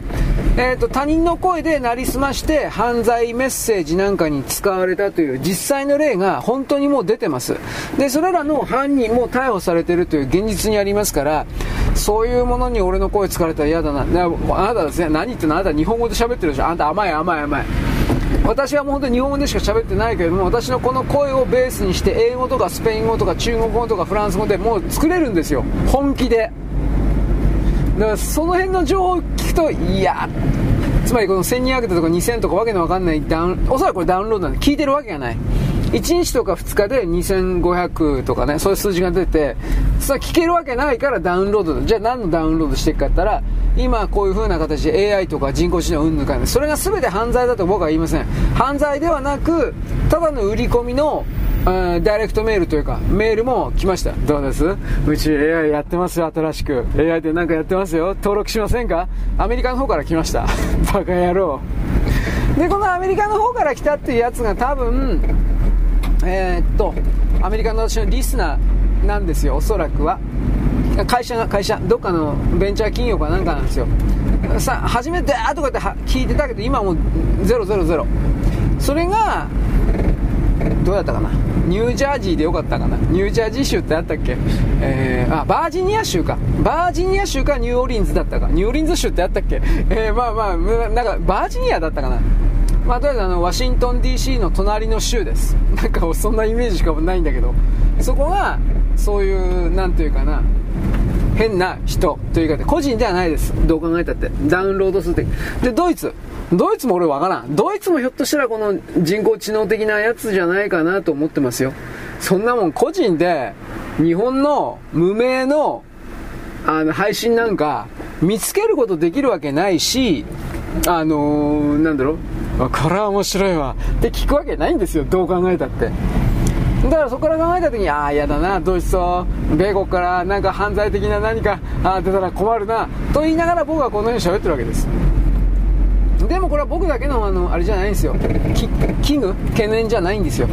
他のポッドキャスターと言われてる人もあのだいぶそれ取られてるのでデータを。あ自分の声がそんな風に犯罪に疲れたら嫌だなっていう風なことはまあ言ってますね。ツイッターとかでも。普通に。あどどうなんかそんなこと僕たち関係ないありませんみたいな。なんかなんとか電子証明書みたいなもんないんかね。ね。でもそんなもんにお金払えてたら俺は多分払わないけどね。冗談じゃねえよ。うん。こんなもんはね正直言いますけど金払ってやるような趣味じゃないんですよ。僕はこれ本当に思います。それを踏まえて、えー、なんだろうお金をかけずにできるだけ好きなことを追求するというまあこれですよね。はい、一時停止使ってたんで、もう前の話忘れてましたが、えー、っとね、まあ、こんなにですね、あの、僕のポッドキャストまでですね、消されるうんぬんというふうな、こういう状況があるということはですね、えー、っとね、まあ、聞き漏らした人はいないと思うけど、あの、まあ、どういうところで聞いていくか俺知らないけど、大抵、まあ、87%は iPhone ポッドキャストになってたから、iPhone ポッドキャストで聞いてんだら多分自動的に一旦ダウンロードにしてるんじゃないかと思うんですよ。で、ダウンロードにして聞いたら消してるんだと思うし、それが多分一番賢いお金のかからないやり方だと思うんだけど、もしそうじゃなくリアルタイムで、おえー、なんて言うんですかあれ、ストリーミング再生か。そ、いや、そんなバカなことやってる人いるかどうか俺知らないけど、もしそのストリーミング再生的なもんでやってるんだったら、ダウンロード再生に、ダウンロードして再生したら消すという風な、多分そっちの方がいいんじゃないかなと主張おせっかいながら言っておきます。俺もポッドキャストでこんな風にんなんか面と向かって消されたの初めてなんで。ね。まあ動画サイトは山ほど消されたことあるんで。アカウントも。というわけでね Spotify の規約今だ俺読んでないけどうん何回もアカウント連続してくらうときっとおそらく普通に考えればアカウントもね削除だと思うんですよ。で再アカウント多分取れるんですが前にも言ったけどその状態ではおそらくは、えー、Apple Podcast で聞くことはもうできないです。あの申請はするけど前にも言ったけど3ヶ月とか4ヶ月とか6ヶ月かかるはずです。6ヶ月までいかないと思うけどね。でも3ヶ月ぐらいへちらで待たせるからねアップルに関しては。他のポッドキャストステーションというかそれはもう1週間ぐらいでピョーンともう2日3日でピョーンとね、はい、許可しましたよ。こんな風になるんだけどアップルだけは本当にね図が高いんですよ。あお前誰だよ。あどこの誰？あ何？有名なの？どうなの？有名な人はすぐ許可おります。アップルポスト商売人やで。商売人なんです。有名な人はすぐに許可をおります、えー、結構そういう事例聞いてるんですがまあそう言ってもしょうがないんでね。だから僕はね枠 P とか枠 P うんとかなんかあんま言えんようになって言わったら多分枠ワクチン多分ワクチンのことじゃないかなと思うんだけどまあ分からん。うんでね酸化グラフェンのことをですね酸化グラフ的なら大丈夫だと思うけど言おうと思ったんだけどあれがねいわゆるあの単結晶鉱物質における、えー、マイクロナノマシン的な挙動操作をするような何かである可能性があるよということをとりあえず言っておきたかったんですよ。ただこれ自己増殖はおそらくできないと思うんで自分で増えて子供作るやつ。他のゲノムはどうも自己増殖ができるんだけどあの酸化グラフェンはできないと思うんでこれ排出できるんかなと思うけどこれようわからんのですよ。つぶつぶの形であの血管をねもう目で見て真っ黒い砂鉄みたいなねなってるそれだったらもう排出できないと思うんだけど血を入れ替えないとね。だけどそこまででかくないからね三角ラフンって言っても。目には見えないから。ワクチンというのは一応無色透明だから目に見える分においては中に何入ってるか分からんけど目ではねもう肉眼では。だからその程度までの小さいものであれば何らかの形でつまり汗とか汗とか尿の形で排出できるんじゃないかなと思うんだけどね。一応できると言ってる人はいます。いわゆるのワクチン反対派的な人ですね。ででもそれは本当にそうなのかって言われたら僕はいや僕科学者じゃないからね。ただ一般にとりあえず 3, 3つの物質が酸化グラフィンを含める、まあ、あれはスパイクタンパクだったけどね。スパイクタンパクを含めるようなさまざまな毒害物質有害物質を排出するんだ。汗とか尿とかの形でみたいなこと書いてあったけど。酸化グラフィンみたいグラフィンみたいな無機質物質出せるんかな、まあ、出せりゃすげえいいなと思う。ナットナットナットですね。その辺はまあネットでね、あのー、排出方法とかで検索すれば山出てくるわ。それが正しいかどうかわからんけどだからこれをね今のうちに体の中から出しておくということがおそらくは大事だろうなとは思うんですよ。うん。これとねあの電磁波の関係を僕はちょっと前から調べてるつもりではあるんだけどうん僕はね携帯電話系の 5G、6G のあの辺と見せかけて、いや、これかもしれないんだけど、と見せかけて、普通の衛星のテレビの衛星放送の電波とか使われたりしてたら、これもどうにもならんなというふうなこともいろいろ想定はするんですよ。うーん、ねまあ、あまり言うとまた削除されるんで、また折を見て言うけど、この電磁波とウイルスとの相関関係における生物兵器みたいなものの開発というのはどうも第二次世界大戦の前ぐらいから行われていたようであるということだけは一応言っておきます。まだ何とも言えないんだけどどこまでも罪深い。あの人口削減とかとやってるやつらは。脳の中に違った何かの命令文が書き込まれているとしか思えないという言い方をとりあえずはします。まあ、ダーウィンの進化論をベースに物事を考えるうんぬんかんぬんというけど、そのダーウィンそのものが人口削減のあっち側の連中の仲間だったということを分かったら、これらのいろいろな進化論であるとか、そういうことを含める大きな作業を本当は気づかないといけないんだけど、そこまでにはなんか心を至らせないというか、注意を、アンテナをですね、届かせないようにしているような全体構造がありますね。はい。そんなわけです。よろしく。ごきげんよう。現在は2023年の8月のですね、えっ、ー、と、なんだっけ、20 12日の土曜日であります。私はさっきですね、おはがきをいただきましてですね、えっ、ー、と、今の川口におけるクルドの難民の中においてですね、6000人だったかな、あ6000人だったか2000、まあ、たくさんいると。で、その中に実は、あの、ウイグルの関係者が、あの、密かにクルド人を偽装して入っているというふうな、本当かどうかわかりません。で、これをどう捉えればいいのか。中国共産党はですね、えっ、ー、と、この、なんていうか、ウイグル人を強制送還したいから、えー、なんだろうね、日本の法制度化をですね、厳しくさせたというふうに捉えるべきは、僕はちょっと斜めで読んでたんでですね、ちょっとその、正確に理解していないんですが、しかし大体のところは分かります。どっちに転んだって工作に利用できるという考え方を多分提示してらっしゃったんだと思うんですが、利用できると思います。つまり、顔つきはクルド人もウイグル人も無理やり言えば無理やりに言えばあの日本人の目からすればそんなに分かりません明確に分かるという顔つきではありませんまあクルドのクルドは知らんけれどもウイグルの中にはアジア系の顔つきの人もいます。いますけれど似ている人の比率の方がどちらかといえば多いです。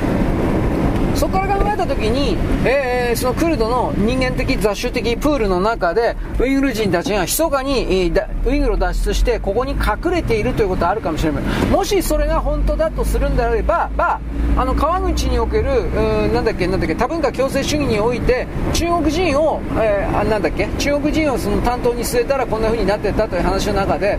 実はこの中国人が実はウイグルの側に親しみを持っている的な人でも多分そんなことないだろ。世の中そんなに甘くねえよ。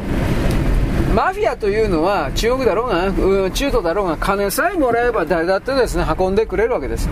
そういうことのルートを通じて日本に入ってきたウイグル人という設定はあるかもしれません。しかしこれはクルドの人間プールの中にそのウイグル人たちがいるというふうな設定のもとで僕は言うわけで本当のところは分かりません。ただ現状時点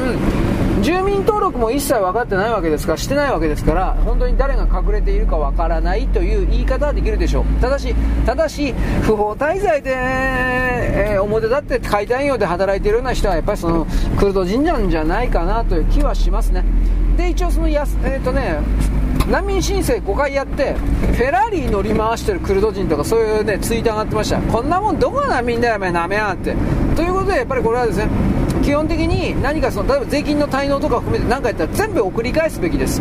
強制送還ですね。でこれに関してはもう日本とトルコの間において、え具体的に話し合いをするべきだと私はまあ何の権限もないけど思います。でこのトルコの大使館もですね日本にいるクルド人たちに対してなんだっけああ日本の法律を守って生きろお前らふざけんなというようなことを言ってます。日本語をきちんと覚えて日本の法律を守っていることを私たちは、えトルコは求める。いやいやあんたたちそんなも求めてよ。俺たちは日本はこのクルド人を追い出してあんたとこに送り返すからあんたとこで処理しろよ。これなんですよ。ただそのクルドの大使館の偉い人というのは我々クルドがあ我々トルコがクルド人をトルコの国内で虐殺虐待しているというそれがあるからクルド人たちはあの日本に難民申請をしているんだという理由付けそのまま絶対に認められない。そんなことはないんだというふにはっきりと言ってます。まあそうなんじゃないですか。僕も多分それはないと思います。なぜならそうだったらクルド人の国会議員だとかトルコにいっぱいいるということにおいて説明つかんもん。はっきり言うけど。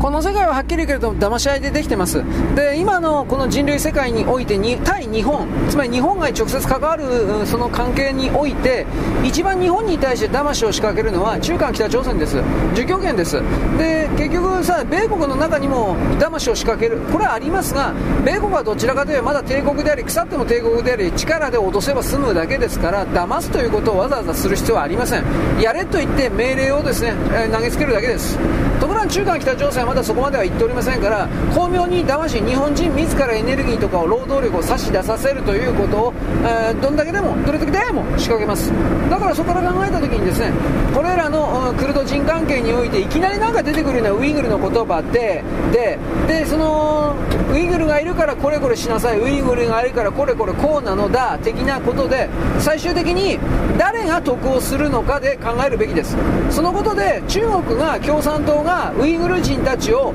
国に連れ戻して拷問して殺して臓器を抜き取ってみたいなことは普通にやってるともう。バレてるのでこれらの一連の情報の構造が中国共産党に最終的に利益があると思えるのであればそれらの、なんだろうね、えー、クルドの中にウイグルがいるんだよみたいなこの情報が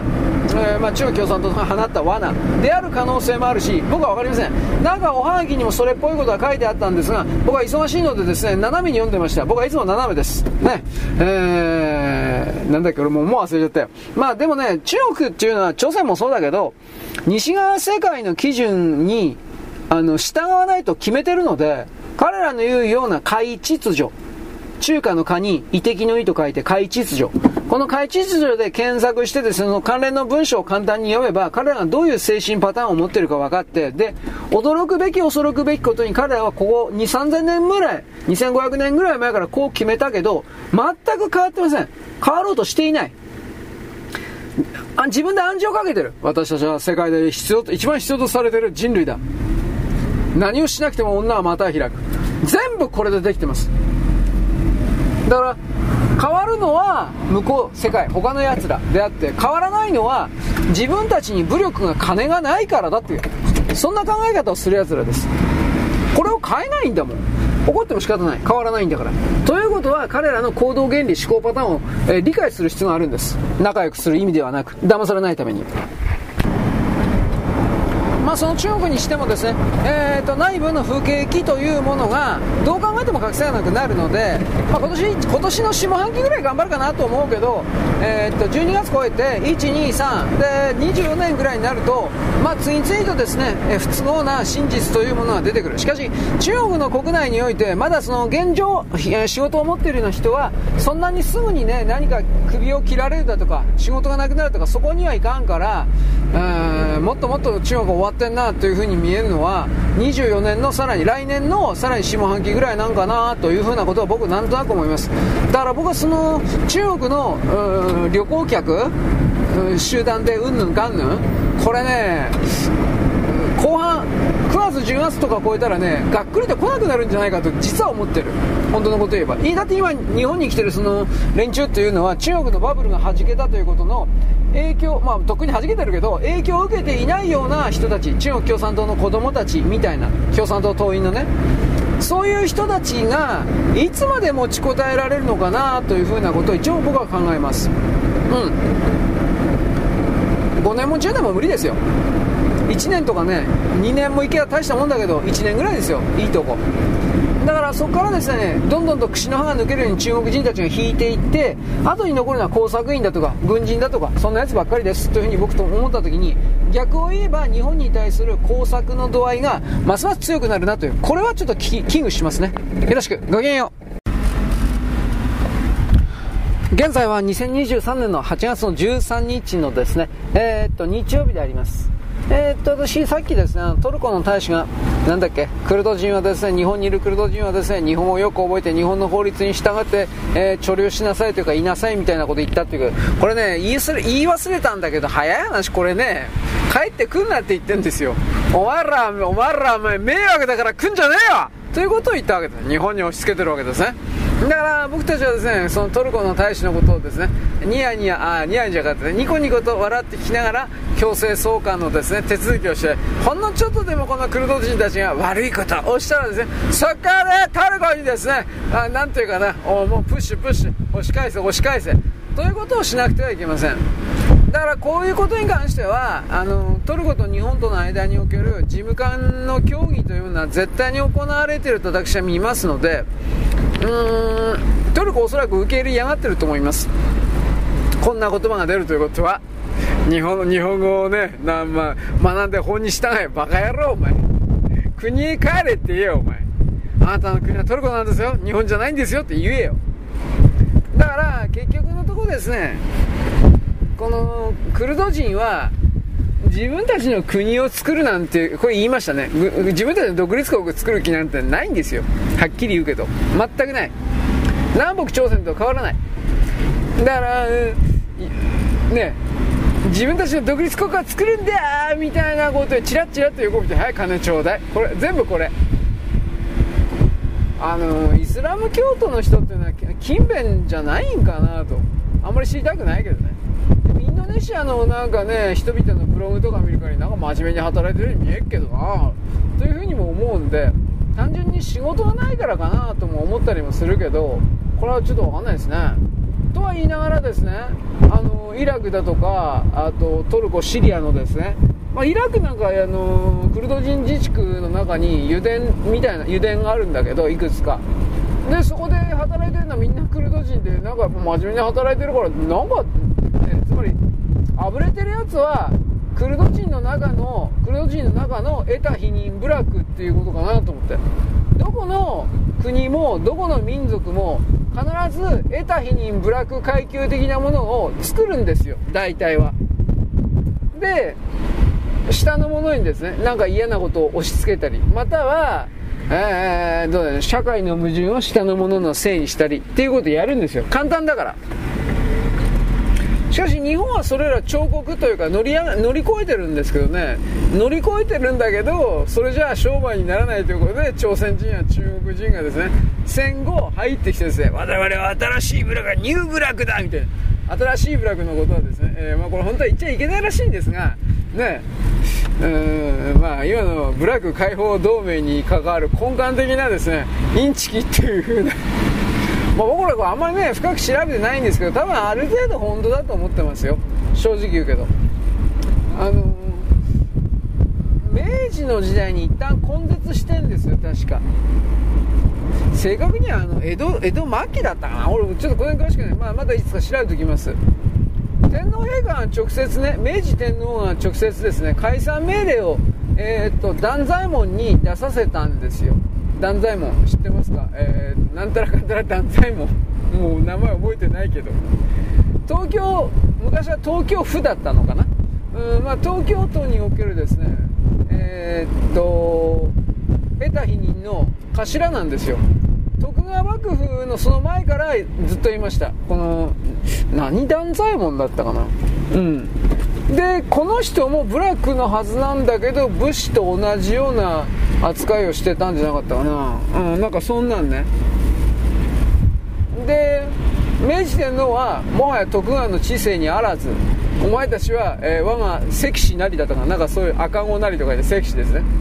でその時点でだからあの後で戸籍で新平民とかあだ新平民でいいんですよ。新しく平民になったんだから。うん。それでいいんですよ。あの時点でだから部落というものは一旦消滅してるんですよ。確か。でも戸籍に新平民って書いたからそうまずいということなのかな。あのどうなのかねでも新平民っていう記述記載はずっと続いたはずなんでそういうでもそういうのを外には出してないんですけどね基本的には。この辺りまた調べておきます。企業はね部落だからといって拒否するっていうことはやってなかったはずなんだけど僕のこの考えちょっと甘いかもしれない。やってたところもあると。振動車。僕あの言いましたね。あのネットにある振動車っていうブラック問題研究サイト。あれは何なんと思うけど。えー、あそこがね、なんか地域別におけるその部落の扱いの違いというものに言っていたっていうんですけど、まあいいや、日本の部落のこと言ってんじゃねえよ。まあ、で、クルドです。だからクルドはそういうのあんのかなと思って。イスラム教は本来ね、そんなブラック差別的なカースト制度的なことはないことになってるけど、いや、明確にありますよ。絶対あるある。もしないんだったら、なんか前にも言ったけど、アフガニスタンにおけるいわゆるタリバン自称新学生神学生というものがあんなめっちゃくちゃなことをやってるということに関してイスラム教の名手を名乗るあのサウジアラビアがサウディアラビアがあの黙ってるわけにいかんもん。どう考えたって。示しがつかないから。でも示しがつかないというふうに取られても構わないほどに無視しているということはイスラムの中においてある程度の暗黙の一致があるからですよ。タリバンの連中はイスラムじゃないっていう。つまりあのスンナ派とシンア派における違いという大きな違いというものはあるけれどあと細かな違いで結局ですね上だとか下だとか外外側だとか内側だとかそういうものにおける序列階層が確実にあるんですよ。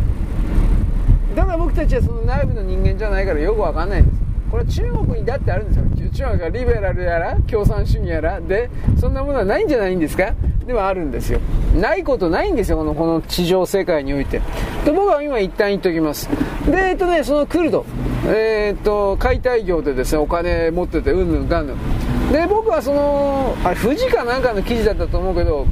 川口のクルドの参拝業者の、えー、社長さんかな？これはクルド人なんですよおそらく。でこういう表現を使ってました、えー、悪いことをする人間は日本人もクルド人も他の外国人もトルコ人もいる。でもなぜ我々クルド人ばっかりがこんなにいじめられなくてはいけないのかじゃあじゃあじゃあじゃあじゃあじゃあそのロジックはもう古い。朝鮮人が昔散々使ったロジックだから騙されない。あのねあのねあのね。今この時点の今この瞬間ね。今この時点の今この瞬間ね。悪いやつやってるのはクルド人しかいない。ただそれだけ。捕まえたらクルド人だった。ただそれだけ。クルド人だから捕まえるんじゃないんだよ。ね？悪いことしてるやつがいるぞ。捕まえろ。捕まえたらみんなクルド人だった。ただそれだけ。だからこの人たちは世界中で同じロジック使ってるんですよこれ。ね？あ僕はやっぱトルコ人を友達にしないとダメだな。もうあの論理で負けてしまうよロジックで。トルコ人たちはですねそういうことをですねみんな知ってるんですよ。まあトルコ人たちもねクルド人たちと同じように外側世界に一旦出たら華僑みたいな形でネットワークを作るんですよ、うん、でやっぱりその外側世界でクルドクルドネットワーククルドファミリーとトルコファミリーは、まあ、同じクルドもトルコだけどまあまあクルドファミリーとトルコトルコは一応トルキスタンだってなんだっけ？トルトルトルキエ？ターキエ？人種的に若干違うんですよね。確かね。クルドとトルコの主要民族というかそれは。でやっぱねあの外国でそういうファミリー同士の人は「あぶっ殺してやるやる!」こういうねゴゴッドファーザー的な。なかなか悪いらしいです。でまあそういうことを踏まえてトルコの側としてはあいつらのやり方を全部分析しろ！みたいな形でですね。まあこういう共有化して伝達してるわけです。あなんだろうね。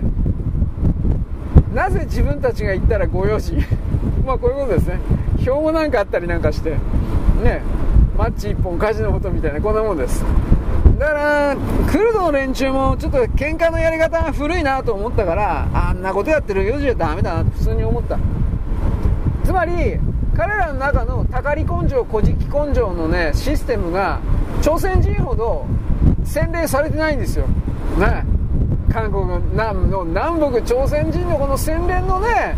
どうすれば差別に持ち込めるかどうすれば差別と言って金を取れるか。これはもう本当に芸術的にですねもう彼はうまいですから、まあ、それも全部見破ってるけどね。お前らの言うことなんか一言も信用するかよみたいなこういう風な形でですね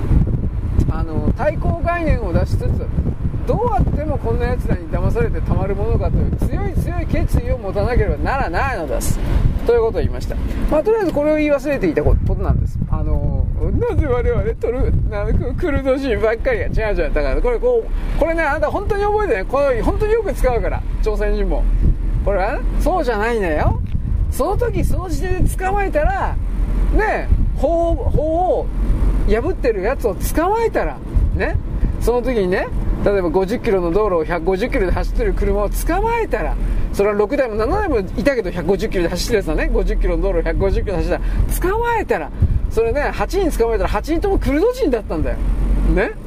でそれ以外の川沢ね川口市っていうのは5万人ぐらいとすればね4万9955人はね4万9900何本の人間はね誰も150キロ出してなかったんだよ。この8人のねクルド人だけが50キロの道路を150キロで走ってんだよ。これはね別にクルド人だけをいじめてるとかそうじゃなくて悪いことをしたら悪いことした人を捕まえたらたまたま捕まえたらみんなクルド人だった。ただそれだけのことなんだよ。こういうふうに言い返すよバカ野郎。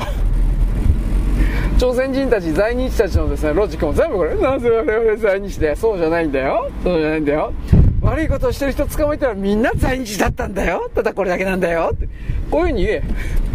なんで言わねえんだよ。いやで警察の人はこれ言ってんだよ。警察の人の広報な広報不足ですね。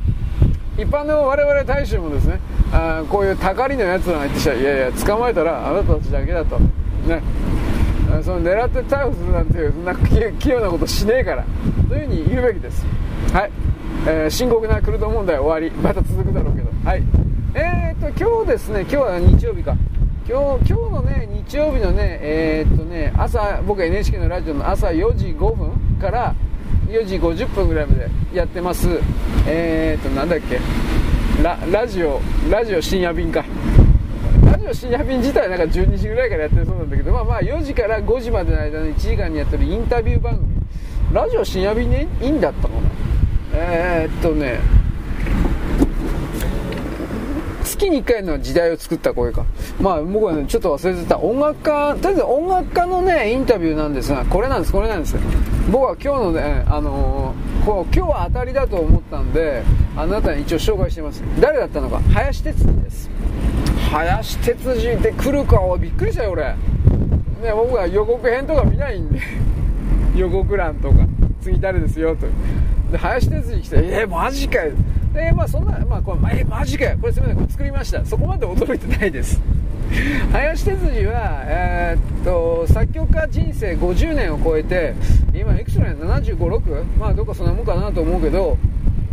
まあ、林哲司の名前を知らない人の方が多いですね。いわゆるあの、今あの、えー、インターネットで、えー、っと、なんだっけ、指定ポップが、指定ポップが流行ってるんでしょ？知らないけど。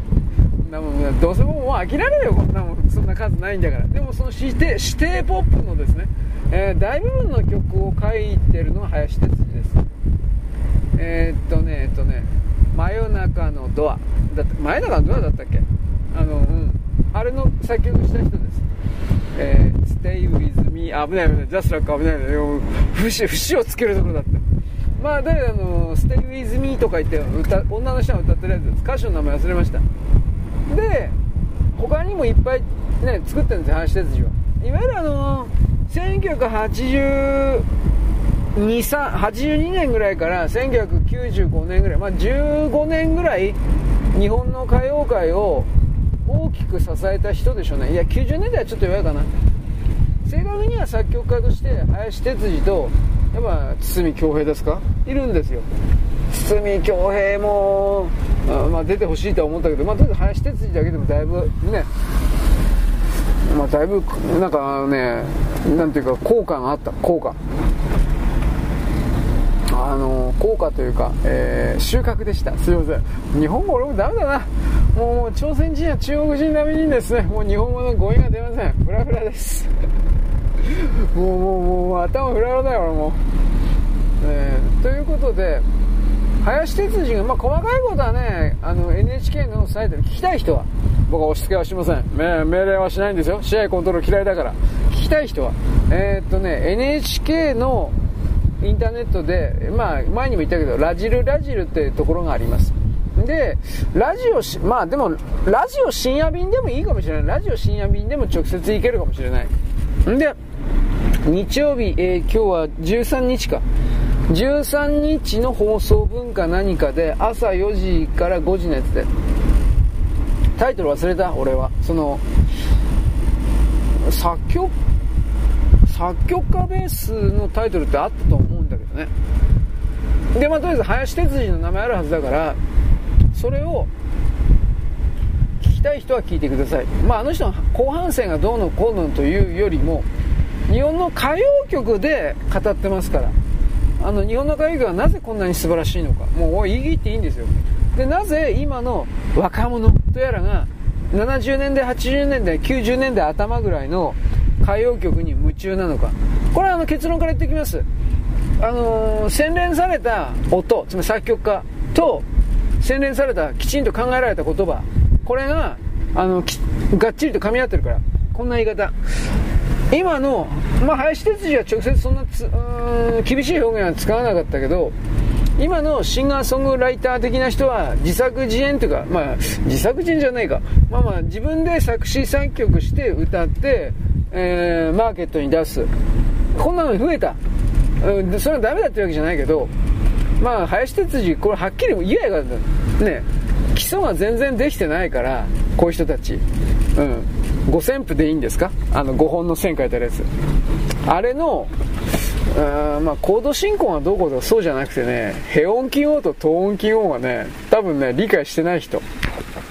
そういう人たちが曲作ってるっていうことを言いたかったんだと思うけど、言えよかったと俺思うけどね。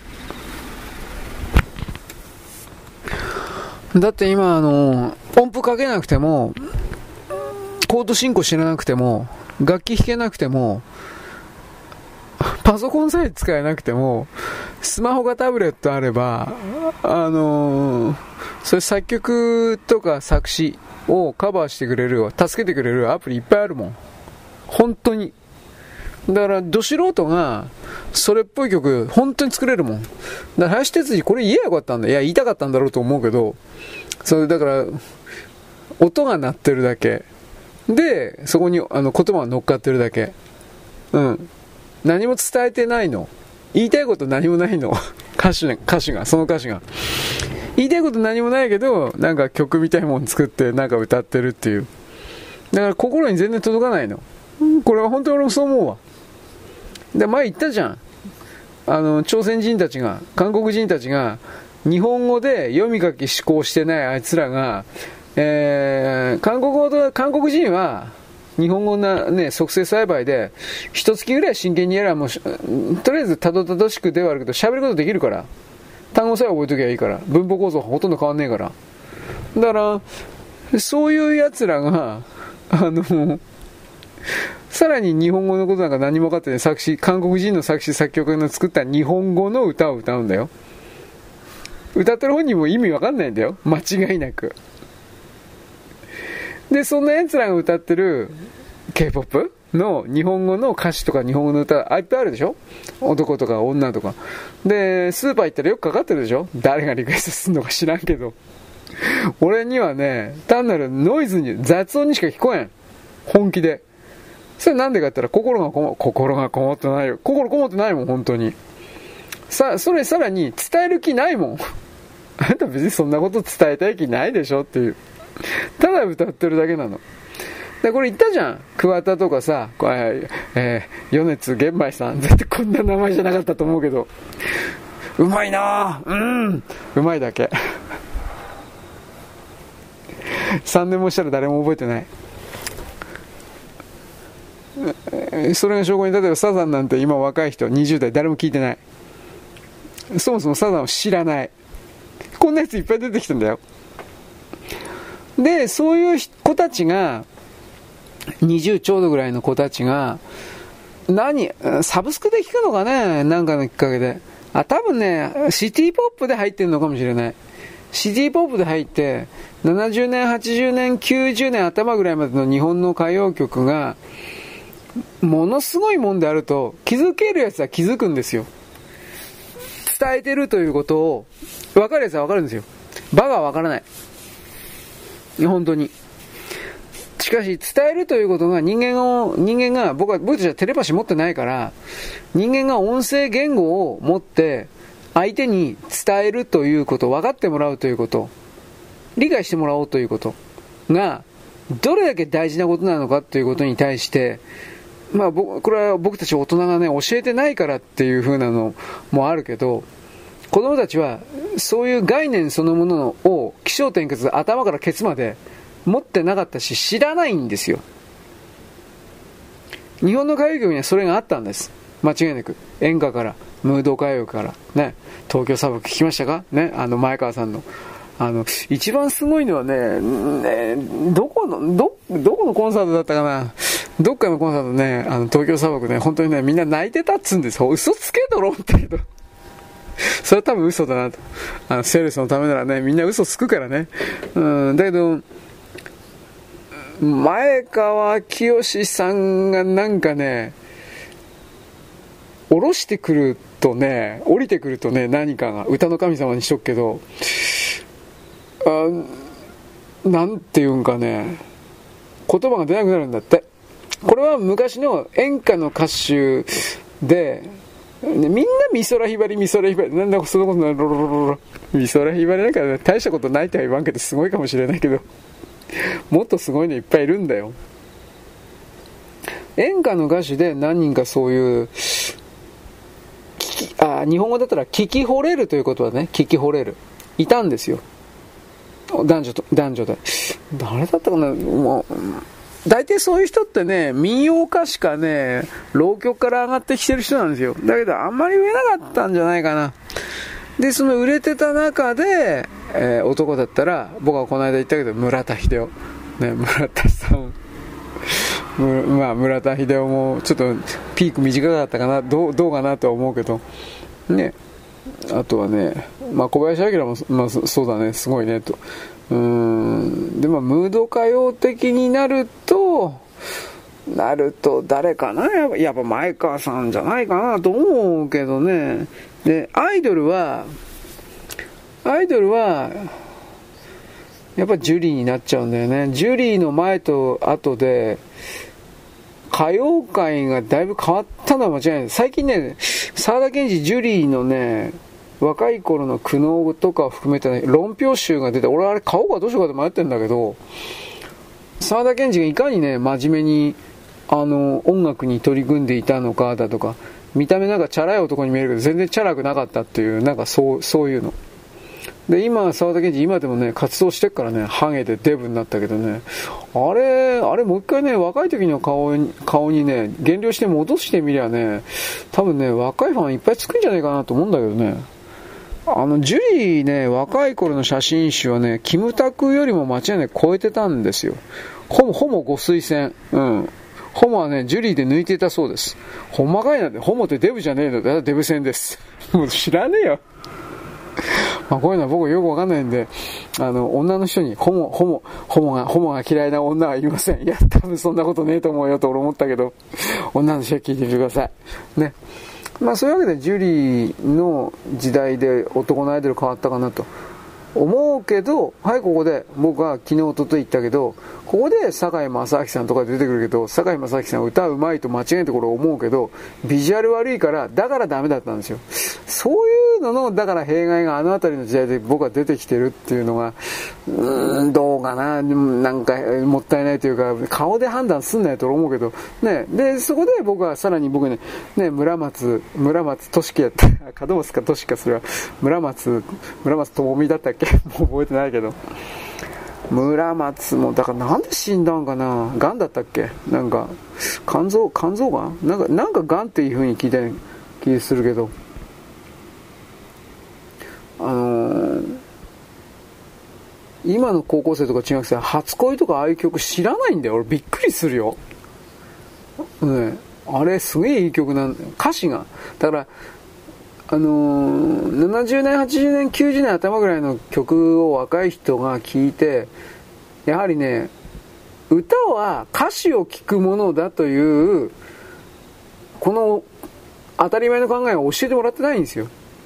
だからさっき言ったけどメロディーに言語の音が乗っかってるだけで音が乗っかってる人間が喋ってる音が乗っかってる状態の全体のあれメロディーラインって言えっかな？まあ、メロディーラインを、えー、なんとなくほげーとかって感じで聞くのが音楽を聴く姿だっていう。そうじゃないんだってだから。音楽はあの歌い手が歌詞を投げつけてくるその歌詞の意味を情景とか含めて理解をしないといけない。理解すればあの歌の背後に景色とか見えるんですよ。本来ならね。だから昔の日本人はそういう能力が非常に高かったから神田川ですか？あれ見てみんな泣いたんですよ。女は。か女どもがバカ野郎なめやって。てめえが大学時代に男とやりまくっていたってことを自慢しやがって、それな、な、なんですか、泣けばいいと思ってるんですか？僕はそういうことも散々言ったと思います。ね、でも、あれをだから結構書いた人は、あっと、現代詩、現代ポエム、現代詩を書いていた人というか、現代詩で食ったこと食えない食えない、無理だって、と思ったけど、現代史をやっていこうとしていた人だけど、なんかテレビの世界に入っちゃってどうのこうの。これもだから、あの前にあなたに言ったと思うけど、ラジルラジルでもう残ってないと思うけど、南こうせつの、あのー、ラジオ深夜便というかそのインタビューがあって、そこで作詞家の人のことを言ってたんですよね。あのー、安保闘争で東大行動、東大の行動でで、女の人が一人死んでうんぬんって、あの現場にいたんじゃなくて、あの、その実行、その事件事故を見て、なんかし、現代史を作って、どうのこうの、なんかそういう、なんか僕、多分、多分、多分左なんだろうな、赤いんだろうなと 思ったけど、まあ、赤、赤にしては、神田川の歌詞はいい歌詞だよ。ね。石鹸カタカタなったら貧乏人かてめえとかそういうまあそういうね、あんまね、風呂や何言ってんだ？内風呂ねえのかよとかそういう風に言ってたやつもいたけど。まあだからね、昭和の時代の女ども、メロどもにとってね、神田川のね、あの生活は憧れだったらしいよ。本当かなと俺思うけど。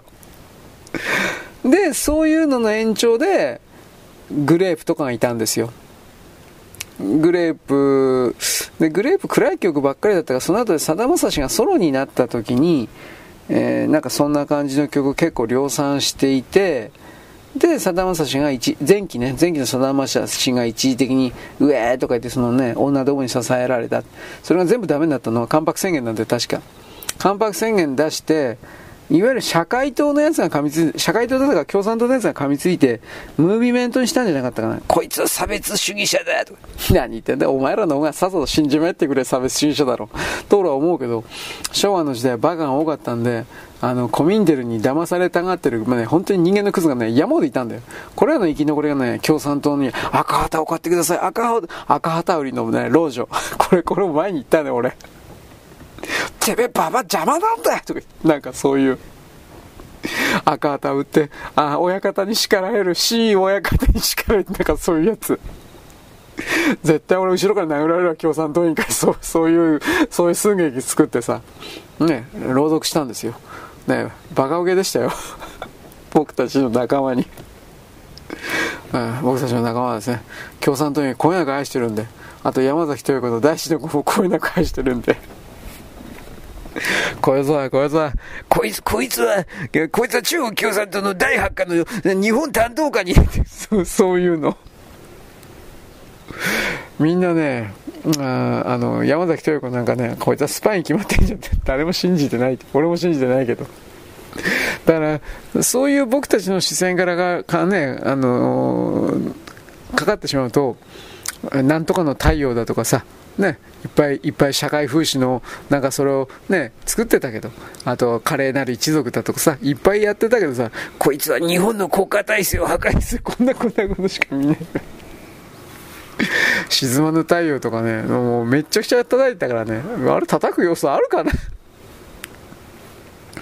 まあいいです。だから山崎豊子は多分殺されたんじゃないのと俺は思ってるけどね、最後の遺作が、日本の潜水艦の機密を調査して小説に書こうって言ったら、あんなもん殺しまえんなもんバカ野郎。山崎豊子が中国にね、あの、おそらく情報流してたろうなと僕は思ってるし、これに関してはいっぱいそれを言ってる人いる。だってあいつを垂らし込んだのは周恩来だぜ、確か。周恩来知ってんの？あいつ八郎軍の人殺しの命令とかしてたゲリラ、ゲリラのボスだよ、お前。そんなもん信用できるか？山崎とかくるくるパーがよ。パーです。遠藤誉と同じぐらいに騙されやすいバカです。いや、女はどうしようもねえなと思ったけど、男も騙さ、俺も、俺も騙されやすいけどね。騙されやすいのがね、多いからね、女は。ね。はい、すみません。ここでいやらしいこと言おうと思ったら、まあ、最近のあなたの配信はネタがないんですね。エロネタばっかりで。軽蔑します。軽蔑されてもな、うん、そんなこと言ったってさ、女はさ、ええかええのかって、もうこういうやつしかいないんですよ、あなたそう言うけど。ね。ちんちん突っ込まれることしか考えてない女も世の中にいるんですよ。ただ僕はそういう女嫌いだけど。君のことは軽蔑するよ。なんかそんな。えー、えー、えー愛と誠に出てくる岩清水のですね、冷酷バージョンみたいな感じ。僕はあなたのことを純粋な女の人だと思っていたら、バイタだったんですね。死んでくださいみたいな。で、ナイフ持って刺しに来るというやつ。岩清水怖いよ。ね。え僕が、僕が何を言ってるのかあなたきっとわからないので、えー、どっかでですね、愛と誠という漫画あったら読んでください。あんな高校生いるわけねえよ。あれ高校生だぜ。バカか。まあ、いくら昭和のね、女どもがね、えー、なんていうか、身持ちが固いというかね、しっかり、少なくとも令和の女よりもはるかにしっかりしてたと俺は思うけど、それでもあんな、あんな男女ありえんわ。絶対ありえん。まあいいです。まあ、そういうのは流行ったんでしょう。僕は知りません。ということで、とにかくこの林哲司のね、その歌謡、日本の歌謡曲界の総括的なもの、これですよね。これをやっぱりちょっと聞いといた方がいいんじゃないかなと思います。シティポップは売れたけど、売れたけど僕にとっては、みたいな形で、売れてありがたい、お金入ってくるからね。売れてありがたいけれども、うん、でも本当はもっとその、その背景、奥にある日本の歌謡界と言われているものの、なぜこれがすごかったのか、なぜ僕、僕、林哲司が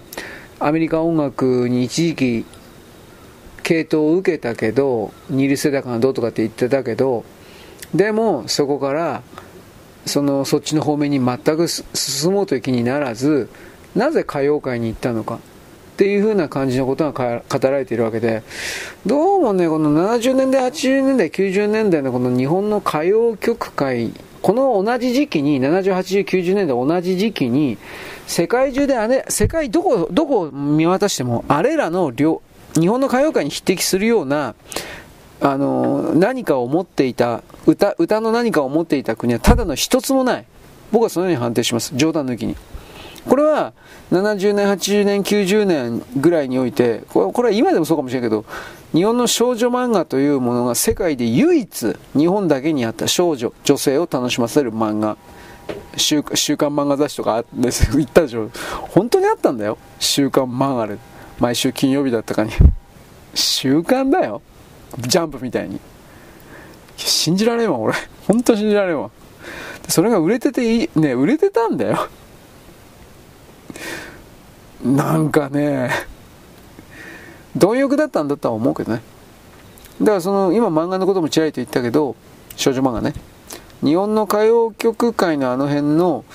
なぜではすごかったのかということをシステム構造解析というか、それをするべきだということを言うんです。そうすると、林哲司が言ったように、プロの作詞家、プロの作曲家。でそいつらの組み合わせにおける歌い手との巡り合わせというか、うん、そんな感じ。だから作詞家と作曲家と歌い手というこの3つがあのー、3つのパワーがゲッターロボみたいに3つのロボパワーが合体してうまいこともあるとやっぱとんでもない曲を作るんですよ。ところが今は本当それないから なんか、どっかのあんちゃんとか姉ちゃんがなんかね、打ち込みか何かで曲作ってさ、あ、これでいいやって。うん、僕は音楽のこと全然わからんけど、きっと、きっとやっぱりその、ね、まず音楽記号全部覚えて、で、僕さっき言ったように平音記号とか等音記号だとか、なんかそう、そういうのも覚えて、で、なおかつですね、本当のことや日本のですね、なんだっけ、日本の和音、日本の和音じゃなくてなんだっけあれ。ハニホヘとイロハ。ハニホヘとイロハでやるんだったっけ？あれ、覚えてねえや、俺。ね。日本の、日本の独特の、えーえー、日本の独特の五線譜でいいんでしょうか？あれ。僕わかんないですけどね。そういうのも含めて本当は基礎をやっといた方がいいんですよ、絶対。僕はそれは思います。アイススケーターで世界のトップにいる人は例外なく全ての人が規定がうまいんですよ。規定って分かりますよね。あのフィギュア自由フィギュアじゃなくて、えー、例えば直径6メートルの丸をかけたとかねあのブレずに8メートルまっすぐ進めたとかそういうのもあるんだけど それテレビに映らんから規定規定でよかったと思うけど空手で言ったら型みたいなもんですね。空手は別に型はうまくなくても強いやつは強いけどフィギュアは上手い人は例外なく全部規定はうまいんだって。まあ当たり前かなとは思うけど。